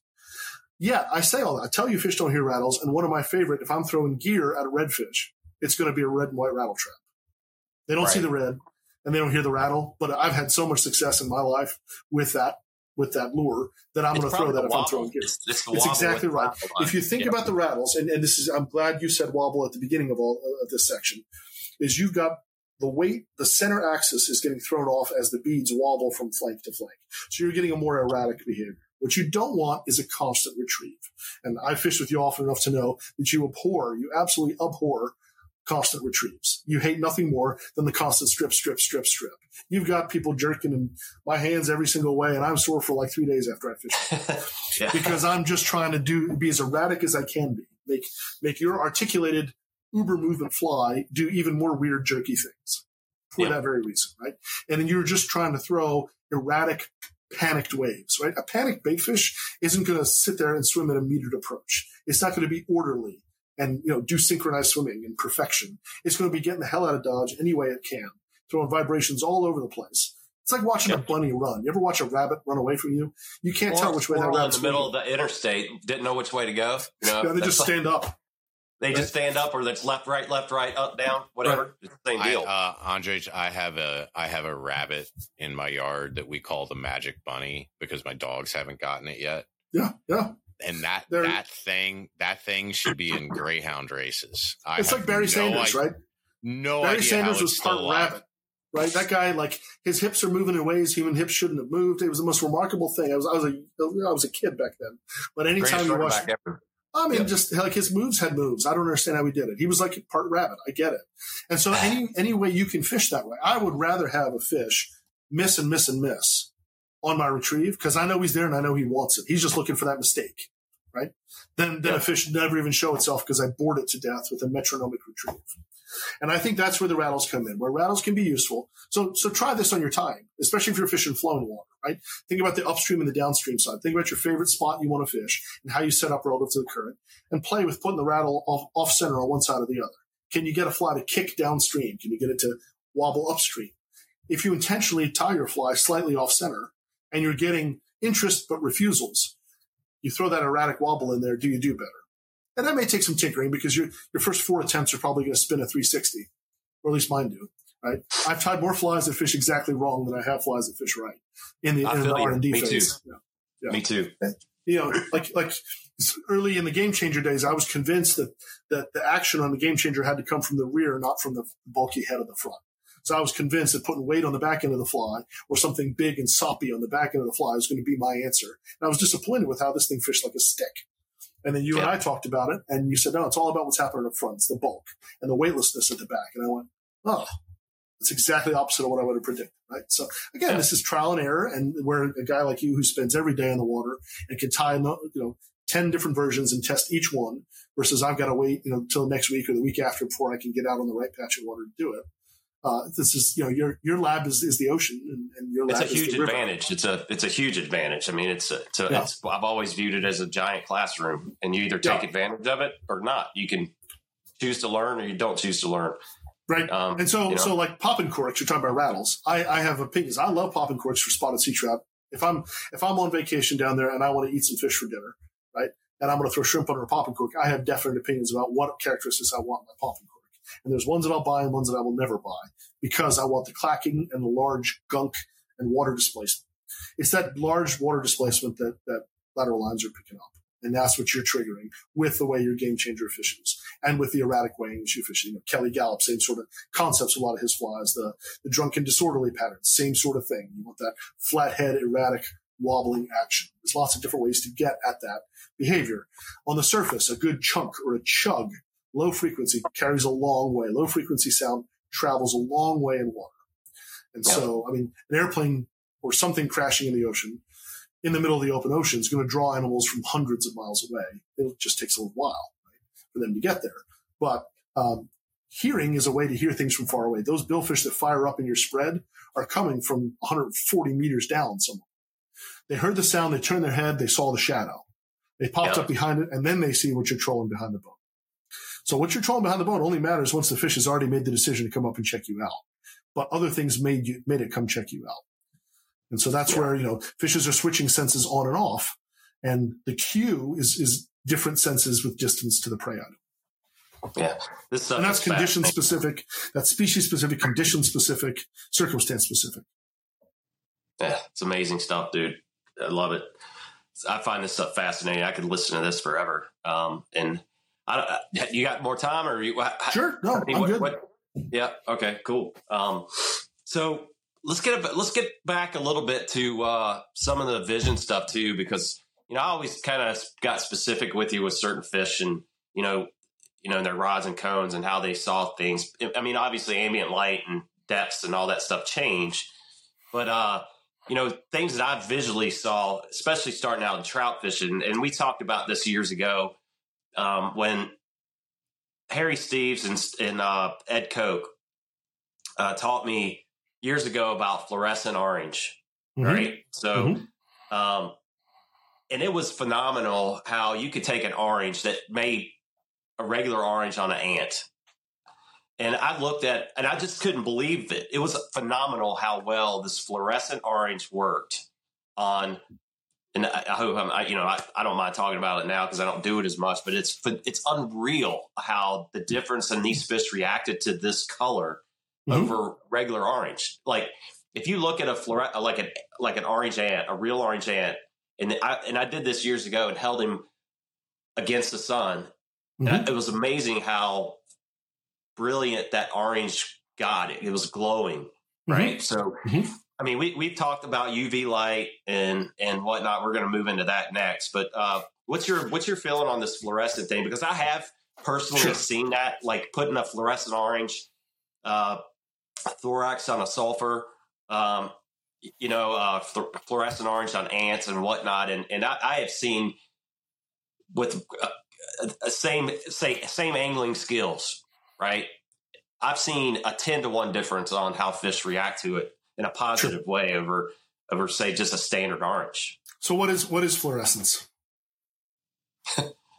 Scientifically, I don't really know, but fluorescence to me, you think of it as bright, really bright color. That's like something a construction. I look at it as a translucent, bright. Like something a construction worker would wear, right? You know it when you see it, right? So fluorescence really, what it means is it is a pigment in the dye that takes light from other wavelengths and reflects it as something brighter, right?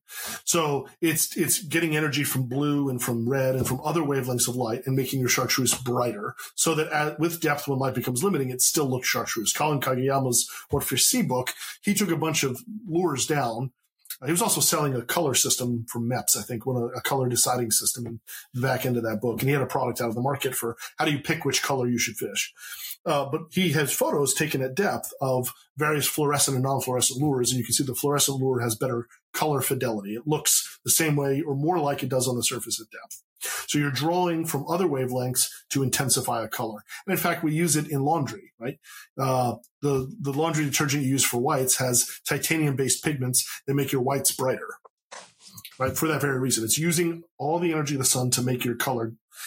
Day glow works by a somewhat similar principle, a little bit different because there's some phosphorescence going on there, but it's the same sort of getting energy from something to make it UV. So from the UV reflectance standpoint or from the fluorescence standpoint, we're talking about two different things with UV, right? So the UV2 products from Spirit River and other similar concepts with other vendors. Most game fish don't see ultraviolet in the size ranges you want to catch them. Right, so trout, for example, we'll see ultraviolet up to about 60 grams, so 3 to 4 inches. Ultraviolet helps you see clear prey items. It makes the clear grass shrimp not clear because a translucent prey item has to make a choice. Do I let all wavelengths pass through me, in which case ultraviolet is sunburning my internal organs, and I either have to have great DNA repair mechanisms or I'm going to have a very short life? Or do I block just the ultraviolet so I look translucent to almost everybody, but not to a predator that sees ultraviolet? So weak fish, common prey item in the predator in the mid-Atlantic, gray trout, weak fish, are one of the few local adult species who see in Chesapeake Bay, they can see ultraviolet. What do they eat? Anchovies, mysid shrimp, grass shrimp. Occasionally they'll eat a menhaden, right? But they're really chunking down on anchovies, which are mostly translucent to your eye, to mine, and mysids at night. Mysids are cryptic little shrimp that hide during the day and then get up in the water column at night. And so you look at weak fish, when do they feed? From dusk to dawn. They're mostly nighttime feeders. If you look at them at 3 o'clock in the afternoon, you clean one. I used to go on research cruises. When you gut one at 3 in the afternoon, its stomach is empty. They're not eating midday. Their eye is a dim light, low light eye, right? So there, they have clued in. They're able to see prey items who are blocking ultraviolet by having the ability to see in that color. And birds and bees see ultraviolet as well. Some fish do when they're little, but when you get to be big enough, number one, ultraviolet's bad for your eye. And number two, when you look out a window and you see a window screen, you have to look through the screen to see outside. And right. Life in water is looking at life through a window screen. It's awful little particles. Do you want to see those particles? If you're a striped bass, adult striped bass, and you want to find menhaden, do you really care about all the little things in your field of vision that aren't menhaden? No, you want to not see those, right? Because number one, it's not ruining your eye. It's not causing DNA damage to your eye. And number two, it's just another particle you'd have to look through. There's no reason to want to see ultraviolet there. Right? So you see a lot of fish turn it off as they get to be bigger and eat more colored up prey items that aren't translucent. They turn it off, except for some of those fish that migrate seem to turn it on. So we believe that salmonids, migratory salmonids, so anadromous salmonids and tunas and things like that have the ability to presumably use some component of the light field associated with ultraviolet and polarization sensitivity to figure out where they are in the world as a geolocation strategy. And again, the science on this is pretty young, and there's some insanely bright people who work in this field who will tell you far more about it and will probably correct me in my shorthand shortcuts I'm taking in explaining this to you. There's some of the smartest people I know are working on how fish do this kind of stuff. And there's a lot of interest. The most complicated visual system you're going to find in the ocean that we know of are mantis shrimp. Some of the tropical coral reef mantis shrimp have 18 visual pigments and can see linear and circular polarized light. And they see the world in ways you wouldn't even understand. And the Department of Defense has been studying them for precision-guided munitions for 20-something years. How can we learn from their visual systems how to, make ... I'll just stop there because I don't have security clearance. Using that, studying them and finding, I guess the phrase I'm looking for is biologically inspired design. Right? So a complicated visual system there from a seemingly weird animal you probably don't interact with very often, right? But yet has such a weird, because they're hunting at night and they were able to see in color and all kinds of information from light that you and I don't conceive of. Fish are a lot simpler. Most fish aren't going to see the UV. And in fact, if you were to buy a truly UV lure at a fly shop or at a bait shop, Bass Pro or someplace like that, it wouldn't look any different to you. You can't see ultraviolet. Unless you're a person who's had cataract surgery and had a certain kind of lens put in your eye that allows you to see UV, you don't see UV.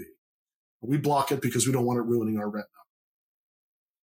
So because of that, a lot of the things that are marketed as UV are truly just violet. They're just purple enough that it looks like there's some cool purple sheen on it, but it's not actually UV. And of course, UV has taken the fishing world by storm, and there's good products, and there's products that are kind of pandering on our hopes and dreams of what UV might be. I use a lot of the UV glues. I think they're great. They're actually at generally around 405 nanometers. And so, they're more in the violet. When you turn your lamp on, you can see, don't stare into it. I wouldn't, but when you turn it on, you can see that it's blue. And that's partly for safety because you need to know that it's on. But also because light is a bell curve and sound is also a bell curve. And so when we say it's 405, that's part of the curve. It may not be the peak.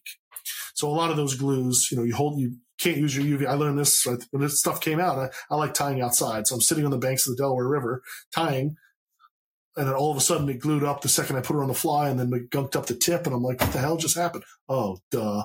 I'm outside in sunlight, right? Get in the shade, man. Yeah, like think about it, right? Or tie inside your car or something, right? I'm not trying to say that UV is useless. UV can be very useful, particularly the fluorescence parts. And anybody who's ever fished a chartreuse fly knows what I'm talking about, right? If it's truly fluorescent, you can see it way down farther in the water column. That means a fish can see it from further away. So of the UV2, UV1 is what's important. It's the reflectance. It's the fluorescence ability and the ability to use UV to make a color brighter. That's the interesting part. Not actually seeing in the UV. There are some fish that as adults can see in the UV for where it may matter, but for most of the game fish you're going to target on the Atlantic coast, it's not going to matter. It's not the UV that's the reason you caught that fish. It's not seeing the UV that's the reason you caught that fish. Right. Okay. That's good stuff, man. That's really good stuff. So dirty water, light, refraction, all that kind of stuff. Say, like UV disappears very quickly in turbid water. It's gone in inches immediately, almost in turbid water. So if the water's off color, your UV isn't penetrating at all. So just throw that out the window. And I've always thought you need to fish like a chartreuse or a black in muddy water. And certainly I've had a lot of luck on some of the Virginia rivers. They jump their banks that you tend to fish when they're high, and you know what I'm talking about. Yep. Pounding the banks in grassy banks with large black things. But I've caught more fish, believe it or not, fishing tan in brown muddy water, because it's about just hitting a fish in the face, and it's about a numbers game. And so rather than ripping streamers on that river, I'll actually euro the seams along the bank and just put a tan mop or a worm fly or something like that. And just if it's going to be in the sphere of influence of the fish, you're going to find them. Rather than trying to call the fish to my fly, I am just trying to play a numbers game and hit the fish in the face. And I found out I was field of awareness longer. Right. And just chunking 8 to 12 feet of stream bottom, and just again and again and again. And you'd be amazed, and you learn about where the fish stack, and you'll find 5 or 6, trout of a day stacked up in the same 12 feet of water because they're out of the current, and it's a little back eddy that wouldn't be obvious if you weren't looking for it. And it's just where the little prey items are going to end up. And they're just sitting there just hoping something hits them in the face and you can get that reaction. Versus a lot of predatory fish like that, I think fish are lazy, right? They're lazy and not stupid. The price of being stupid and wasting more energy on food than you get from it is starvation, and that's why a lot of stocked fish don't survive. They get picked off by birds and anglers quickly, but the ones that do, a good portion of them starve to death because they're used to swimming long distances to eat. Because let's face it, a hatchery breeds for aggression. There's the quick and the hungry in the hatchery. You're either on the first kerplunk you hear and you fed that day, or all your brothers and sisters ate and you're starving and you're going to die. You're never going to survive to grow, right? So hatchery weird fish tend to be more aggressive, tend to swim longer distances for food, and only a small portion of them actually survive the first winter and then recruit to the local population because they figured out how to be a little bit more careful. Yeah. And well, that's really kind of part of some of the things I learned, like a muskie. He's like, you get these long follows that made no sense at all. It's like, why are they following? And I had, part of this evolution of my designs, I went through a period where just a lot of follows. And the T-bone, for example, is a prime example of me finally getting something that continued to work, that started working, right? But 50% of our eats were at the boat because it still didn't have enough built-in triggers that made that fish want to eat it as soon as they saw it, right? So that's when the game changers started coming in, because I could impart that showing that flank, showing the side-to-side motion, but it also had that realistic visual of profile and silhouette. And I think it also has a realistic feel to them because it has that serpentine movement as well. And this is, I don't think this is voodoo. I think this is like, so I went from having 50% to 75% of my eats using your standard musky style, you know, feather tail, bucktail bodies, whatnot. Any type of that fly having, you know, when you got eats, they were mostly going to be follows to the bow, figure eight stuff. Not always, but it was 50 to 75% of that was that way. I switched to the game changer style stuff, and the 75% of my bites were away from the bow within the first 10 strips of the fly. Right. And I firmly believe it is definitely based on basically what you just said, on how they visually see it, feel it, and how it looks to them in the water. Well, figure eight was giving them that flank, right? That's why the figure eight works. That's why it exists. It's that fish is interested. It wants to eat, and it isn't until the figure eight that it gets its shot. And so your eaters now that are eating your serpentine articulated flies are getting their shot before they get to the boat. They would have eaten at the boat, but they didn't have to. They were able to waste less energy and eat sooner because they got their chance. Yeah, that was the aha moment, and for me, and that was where the name of the fly came from. You know, because of that. I mean, because I failed so many times with other designs. It finally, you know, talking to you and seeing how the fish did, and then finally kind of going back to, you know, the biologic make of the fish, you know, they're, you know, how they're designed, all that kind of stuff. And then the baits that they feed on and how all that works is it's crucial. And I don't know, but I mean, that was the big driving force for me and why I called you so many times back then, you know what I mean? So it used to drive me insane. So, yeah, well, I mean, so as a fish biologist, you know, early on, you're trained to look at a fish, and often your practical exams or something, they'll pop fish that you've never seen from some ecosystem 3/4 of the way across the planet. You would no chance of knowing what this is, but they'll ask you, how does this fish make its living? And you need to look at the fins, and you need to look at the mouth, and you know, poke around on it and see, how is it built? And so I'm tortured when I look at fish to think about how they're built, right? And so when I think about designing flies for a predator, like, okay, well, how's that predator swim? Where's his mouth? What are the eyes like? Where are the eyes? Where are the eyes on the head? If I look at a fish head on, where are the eyes pointing in front? Are they really stuck out laterally? Are they high? Are they low? Are the fins swooping and upward like a jack? You know, are they kind of down here like a shark? Where I'm pantomiming, like your listeners are going to be able to see. Like, I'm sitting here looking like an idiot, sticking my hands all over the place. These are dance moves, man. Professional dance moves here. No, you're articulating it very well. I mean, so how is a fish built? So, you know, we spend as fish biologists in our early training an inordinate amount of time staring at fish. I go to aquariums, I sit down. I just enjoy it. Of course, I have 2.5-year-old twins, so I can't sit down as much now as I used to because one goes that way, the other goes that way, and my wife and I are just running around pulling her hair out. You can see that's why I'm bald. But I love to just stare at a fish and ask, you know, how is it behaving? What does it do? How many times have I just put my fly rod down on a trout stream and sat and watched the fish, holding in current, watched it eat? What made it move 3 feet to the right to eat? It wasn't the big mayfly. Right? On the Delaware, I used to camp for a week every year in the headwaters of the Delaware in Hancock. And I can't tell you how many big browns I would see stick their nose on a March brown, a big size 12, size 10 March brown, and reject a natural. And you just throw your hands up and you're like, if they're rejecting a natural Big Mac, what chance do I have? But those fish can be had.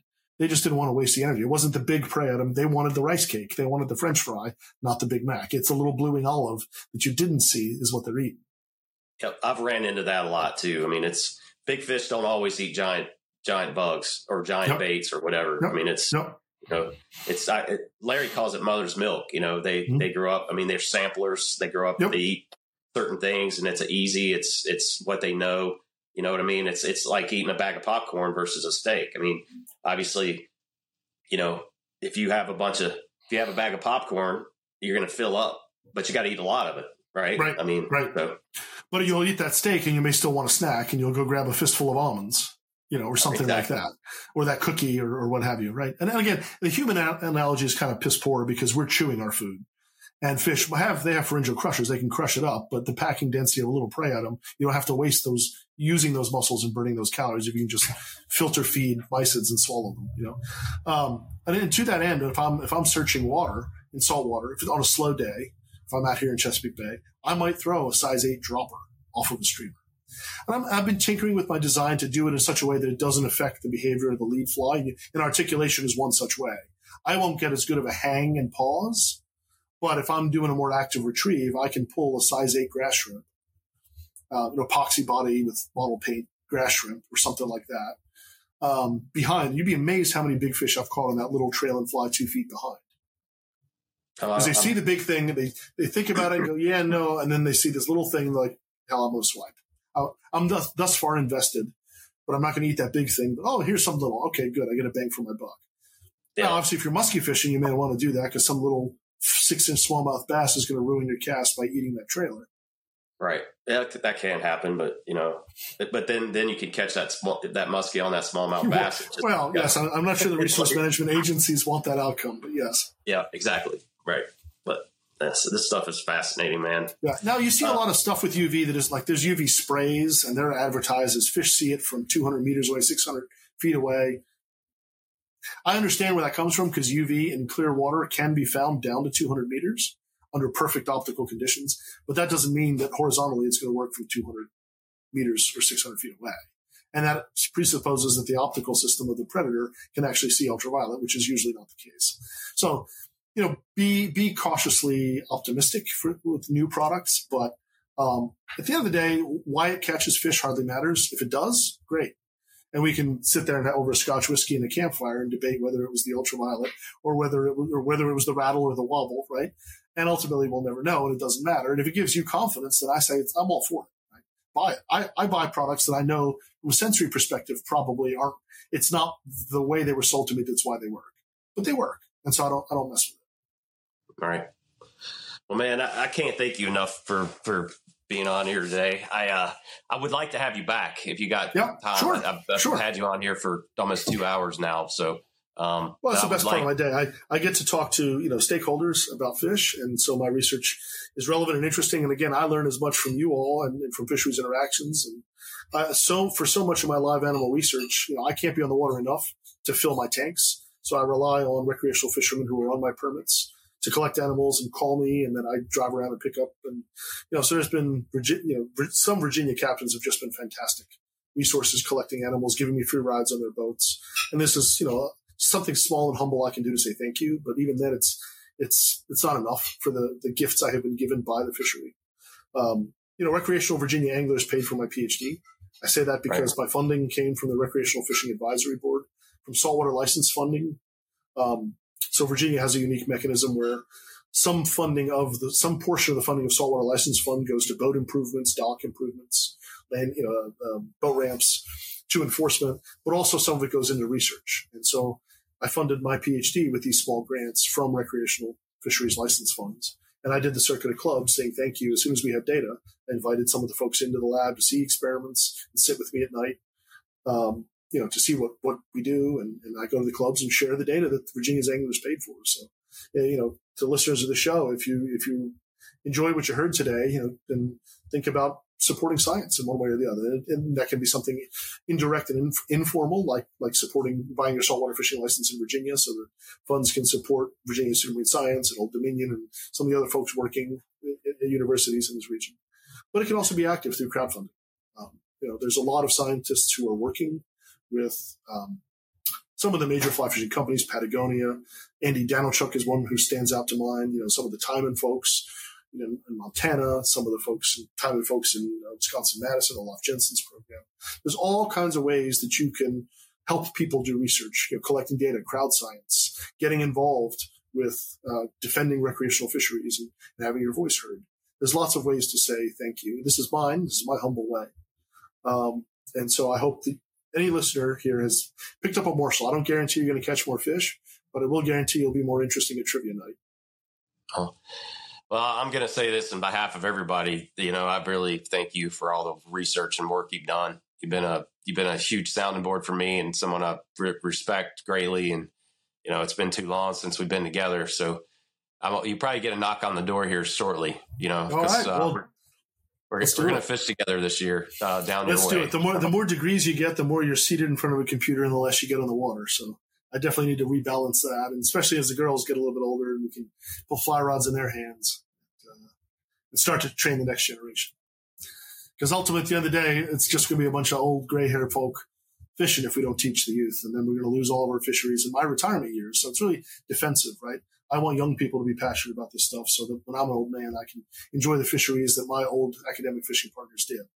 Blaine, 100%. Blaine and I talked about 2 hours on the phone last night about young people in the sport. I think that's a great, kind of a great way to... Towards the end of my time at Hampton University, I got involved with TU and a stakeholder whose family is related to the founder of the university about starting a fly fishing program at Hampton. I'm not at Hampton University anymore, but that program is continuing. And to get, Hampton being a historically black college, to get diversity on the water and to introduce fly fishing to communities that don't experience it in the same way that you and I would have.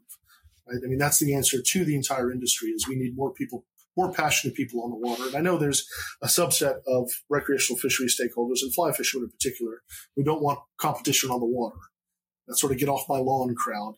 And I can understand that. If my argument to that is go find somewhere else to fish, find the new place nobody knows about, right? There's all kinds of blue lines on a map. Find a better one. Exactly. Yep. Right? I agree. But I mean, that's exactly why There's fish everywhere. And, a lot of folks who like to track and fish the same exact river, the same exact way, then the catch rates go up. Does that really mean you're a better fisherman or did you just learn what to do? Like, can you export that somewhere else or can you just fish your water well? In which case, go to the hatchery and fish in their raceway. I bet you do pretty well there. But I love traveling and I love trying to figure it out for myself. But I'll also say that if I'm going somewhere that I really want to fish, first 2 days are going to be with a guide. Yep. Yeah, because yep. I learned so much from every guided experience, from every guide. Well, there's great guides, and then there's guides that aren't so great. People you jive with, and people that the chemistry's not there. I get it, but I'll take something to make me a better fisherman from every one of those experiences. But then I also want to try it on my own. I want to apply what I learned. Otherwise, I'm just a robot that does what I'm told. But I want to take the skills I learned for day 3, day 4, day 5, and try it on my own and see if I can reproduce it on my own. Right. So support your guides, travel, support your guides, support your local fly shops. I, unfortunately, cannot walk into a fly shop without dropping $50 to $100 at least on materials.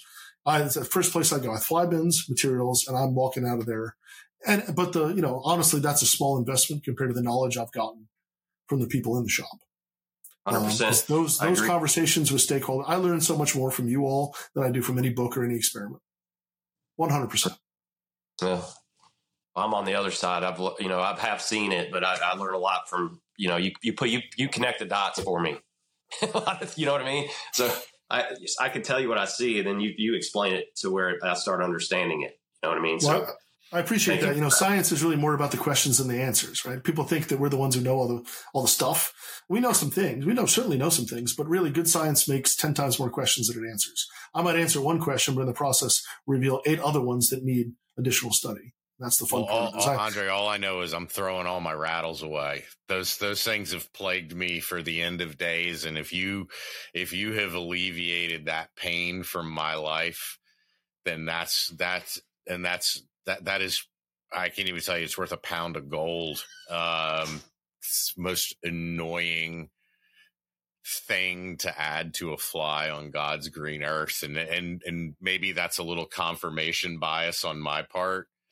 But I'm gonna have a little glass rattle burning bonfire in my backyard tonight and dance around it like the Neanderthal that I am. Yeah, well, focus your investment on other parts, a better vice, a better bobbin, some more paddle tails, something like that, right? Better articulation strategies. Now, Blaine, you got to articulate weights now. That's your next thing. That's my assignment to you is figure out how to articulate weights to enhance wobble. Yeah. Hell, I'm working on some stuff, man. There's a somewhat new bead style on the market where the hole is drilled off center. It's like a teardrop. Yeah. I know that Hairline carries them. I forget their name off the top of my head, but you know what I'm talking about. Yep. That there's that, it's like a jig style bead. And so how can we take that concept and have it swivel on a bare hook shank? Yep. Yeah. There's ways doing it. So you can So I don't know. And I can tell you that in 2 years, Blaine will have a whole new line of off-center wobbling weights, right? Because then this, again, this is why I love our interactions, because you weren't limited by the possibilities of what exists. You make what you need. You invent what you need. And that's why, there's lots of famous fly fishing personalities throughout history, but almost none of them have done what you're doing, which is to create products to solve problems and do it again and again and again. And you know, whether it's by sacrilege, I don't know whether there's a voodoo lab in your backyard or whether you go to Bass Pro Shops and, someday over a Scotch whiskey, I want to know what inspires you to really push that envelope, what unholy ritual you must be doing to come up with these things. But I just think it's remarkable. And it's, the fly fishing industry has grown the tying industry has grown so fast with these products. And it's just been so much fun to watch. And I remember our earliest conversations 20 years ago about the needs. And I remember creating an articulated worm pattern after one of our conversations, tying mono to mono. So 80-pound bass and tying little loops and making articulated worms, ragworms, and thinking, this is great. And then on the first cast, one of the loops broke and half of it sailed 60 feet in the wrong direction. I was like, well, that's what I get for trying. I still walk the halls of Michael's and other AC Moore and other craft stores, and I still drop an unhealthy sum of money there. Most of it, doesn't end up ever turning into a fly that's half as functional as what you designed, but I sure try. Well, I've got a probably a closet full of really bad flies, man. I appreciate the kind words, man. I really do. But I can't thank you enough. But I've tied a lot of really, really bad stuff to get there. Well, you have to, right?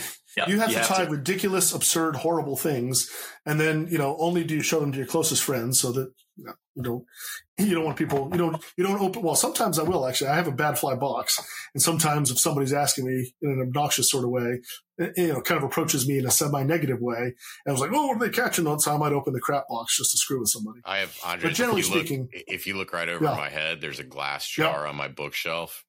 Yeah, that is a subtle reminder that I suck. Those are all the ones that are on $1.50 and $2 hooks that I don't know. I glued my hands together and drank too much and looked at my vise and was like, what have I done? I got to cut that crap off and save the hook. But I have an entire giant glass jar. So anytime I think that I'm getting good at it, I can look up and ground myself and be like, I need to spend about 12 hours cutting all that crap off the hooks. No, you hang it on wire and you start a little fire and you hang it on wire. You let it burn off. Otherwise, you're going to dull how many pairs of scissors cutting through all that. Just burn it. Yeah. The hooks won't melt. Just burn it. Yeah. Just do it outside because, a lot of these plastic materials, you don't want to smell that mess. So I'll say this, another thing that's coming up, and I don't know if it's hit your radar. I'm curious. I want to talk to you because I know you guys use a lot of UV acrylic glues now. Is I'm seeing more and more on my social media feeds people having allergic reactions to that stuff. Are you guys hearing about this? I have heard a little bit about it. Yep. I'm curious about that because I use a little bit of it, but I tend to get it on my hands. I'm a mess when I tie, so I end up having to peel it off. And I'm curious if that's going to be what ends up limiting its almost exponential growth is people having medical reactions to it.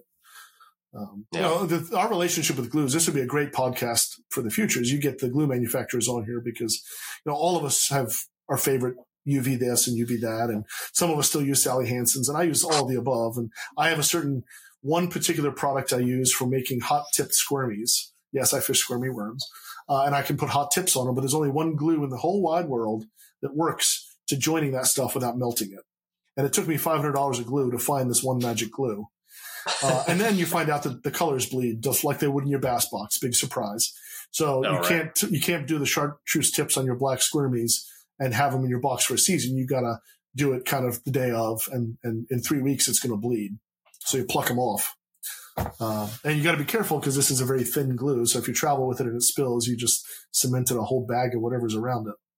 Yep. I've done that 100%. I do that quite often. That's why I stopped carrying glues with me and just bought it when I got to the fly shop and I was going to do my demonstration. So, yeah, I had a bottle of Harda's Hull Thin open on a flight once. And so I lost some really nice clothing because now it's like double bagged in Ziploc bags where I just go without if I'm flying. All right, man. Well, I think we just hit the 2-hour mark here, right? Right there at it. So, no, I can filibuster, man. I can absolutely. Well, I'll tell you what. Talk nonsense for hours. I feel like Andrij, I tried to talk as little as possible. There were some things that made me jump out of my skin, so I just had to interject. But I want to thank y'all both for adding this incredible body of knowledge to our podcast library. And the coolest thing about podcasts is, all this stuff lives forever. So people will be able to kind of listen to this and be like, wait, what did he say? And rewind it. And I mean, I won't speak for Blaine, but, for me, just, mine is a kind of like experience, my life, and just shutting up and listening to you. I think that's one of the gifts that the good Lord gave me is I know I kind of do know when to shut up and listen. So listening to you, like Blaine said, it helped me connect some of the stuff that I assumed, some of the stuff that I thought, based on what I've seen. And, by and large, a lot of what you said affirmed it. There was some surprises. So that surprises mean I learned. And I know the listeners are going to feel that way. And I'm sure we're going to get questions and follow-ups. And I'll tell you, seems like you got a lot more to give. And between your twins and your full-time gig and everything else, love to get you on here again and fill in some blanks. You're awesome. I mean, just top tier guest. It's not often, and this isn't look, I deal with scientists every day. It's not a knock on scientists, but it's not often that you get that crossover of, really we could hear the experience that you have fishing and how your education and research is driving, that, and being able to explain it to people to where they can understand, because most of the time that's where the disconnect is. So all I can say is, like, if I'm speechless, that says something. Ask Blaine. So thank you. Amen to that. Amen to that, right? Well, thank I appreciate you. It. I'd love to come back, and there's all kinds of other controversial topics we can talk about, like how I'll tell you fish cannot sense barometric pressure. That's it. Oh, that works. You're not invited anymore. You just ruined your invite, because that is one of the pillars of my knowledge. Right. And my lived experience tells me that can't be right, but my sensory biology experience tells me there's absolutely no receptor for it. Well, you need to go back to school, young man, because that's and a simple BS movement of 1 meter in the water column would mask a Category 5 hurricane. He crushed me like 20 years ago. I've had this conversation with him, and I want you to come back so we can talk about this. Yeah, and there's scientists that disagree. There's scientists who have tracking data who show sharks bugging out before a hurricane, but how do they know? I mean, this is why I love science, is because we're always learning. And when I say they can't, it means we don't understand how they could. It means we haven't figured it out how they do it yet, or whether they do it at all. Well, I have my pet theories about how it's happening, and have to do with infrasound, really low-frequency sound. But it's one of those holy grails that I'll spend my whole career chasing. Well, I'm not sleeping tonight. God damn it! Nice. What the hell? I spent half my life. I spent 80% of my life basing my fishing trips on that. Right? Yeah. Right. I mean, your lived experience, every fisherman's lived experience says that as the storm's coming on, the fishing gets good. And then afterwards, when it's that clear, bright, sunny, and 20 degrees cooler, everything shuts down. That's your lived experience. How do they know? How do they measure it? This is, as a sensory biologist, I know the organ systems. I know how they measure. I can use electric and medical techniques to measure what they measure. There is no receptor for this. So it's dovetailing on another sense somehow, or some component of it that isn't the barometer is what they're measuring. And I think it's the latter. It's not just the barometer that's changing. It's light level. It's the rumble of weather. You're killing us, Andrij, because this is another podcast, man. I know. Well, it's a good teaser. Cut all that part out. It's a good teaser. So, man, I cannot thank you enough for hopping on, and I can't thank Blaine enough for convincing you to hop on and host this. And I guess I got to say it again. Comments at saltwaterguidesassociation.org.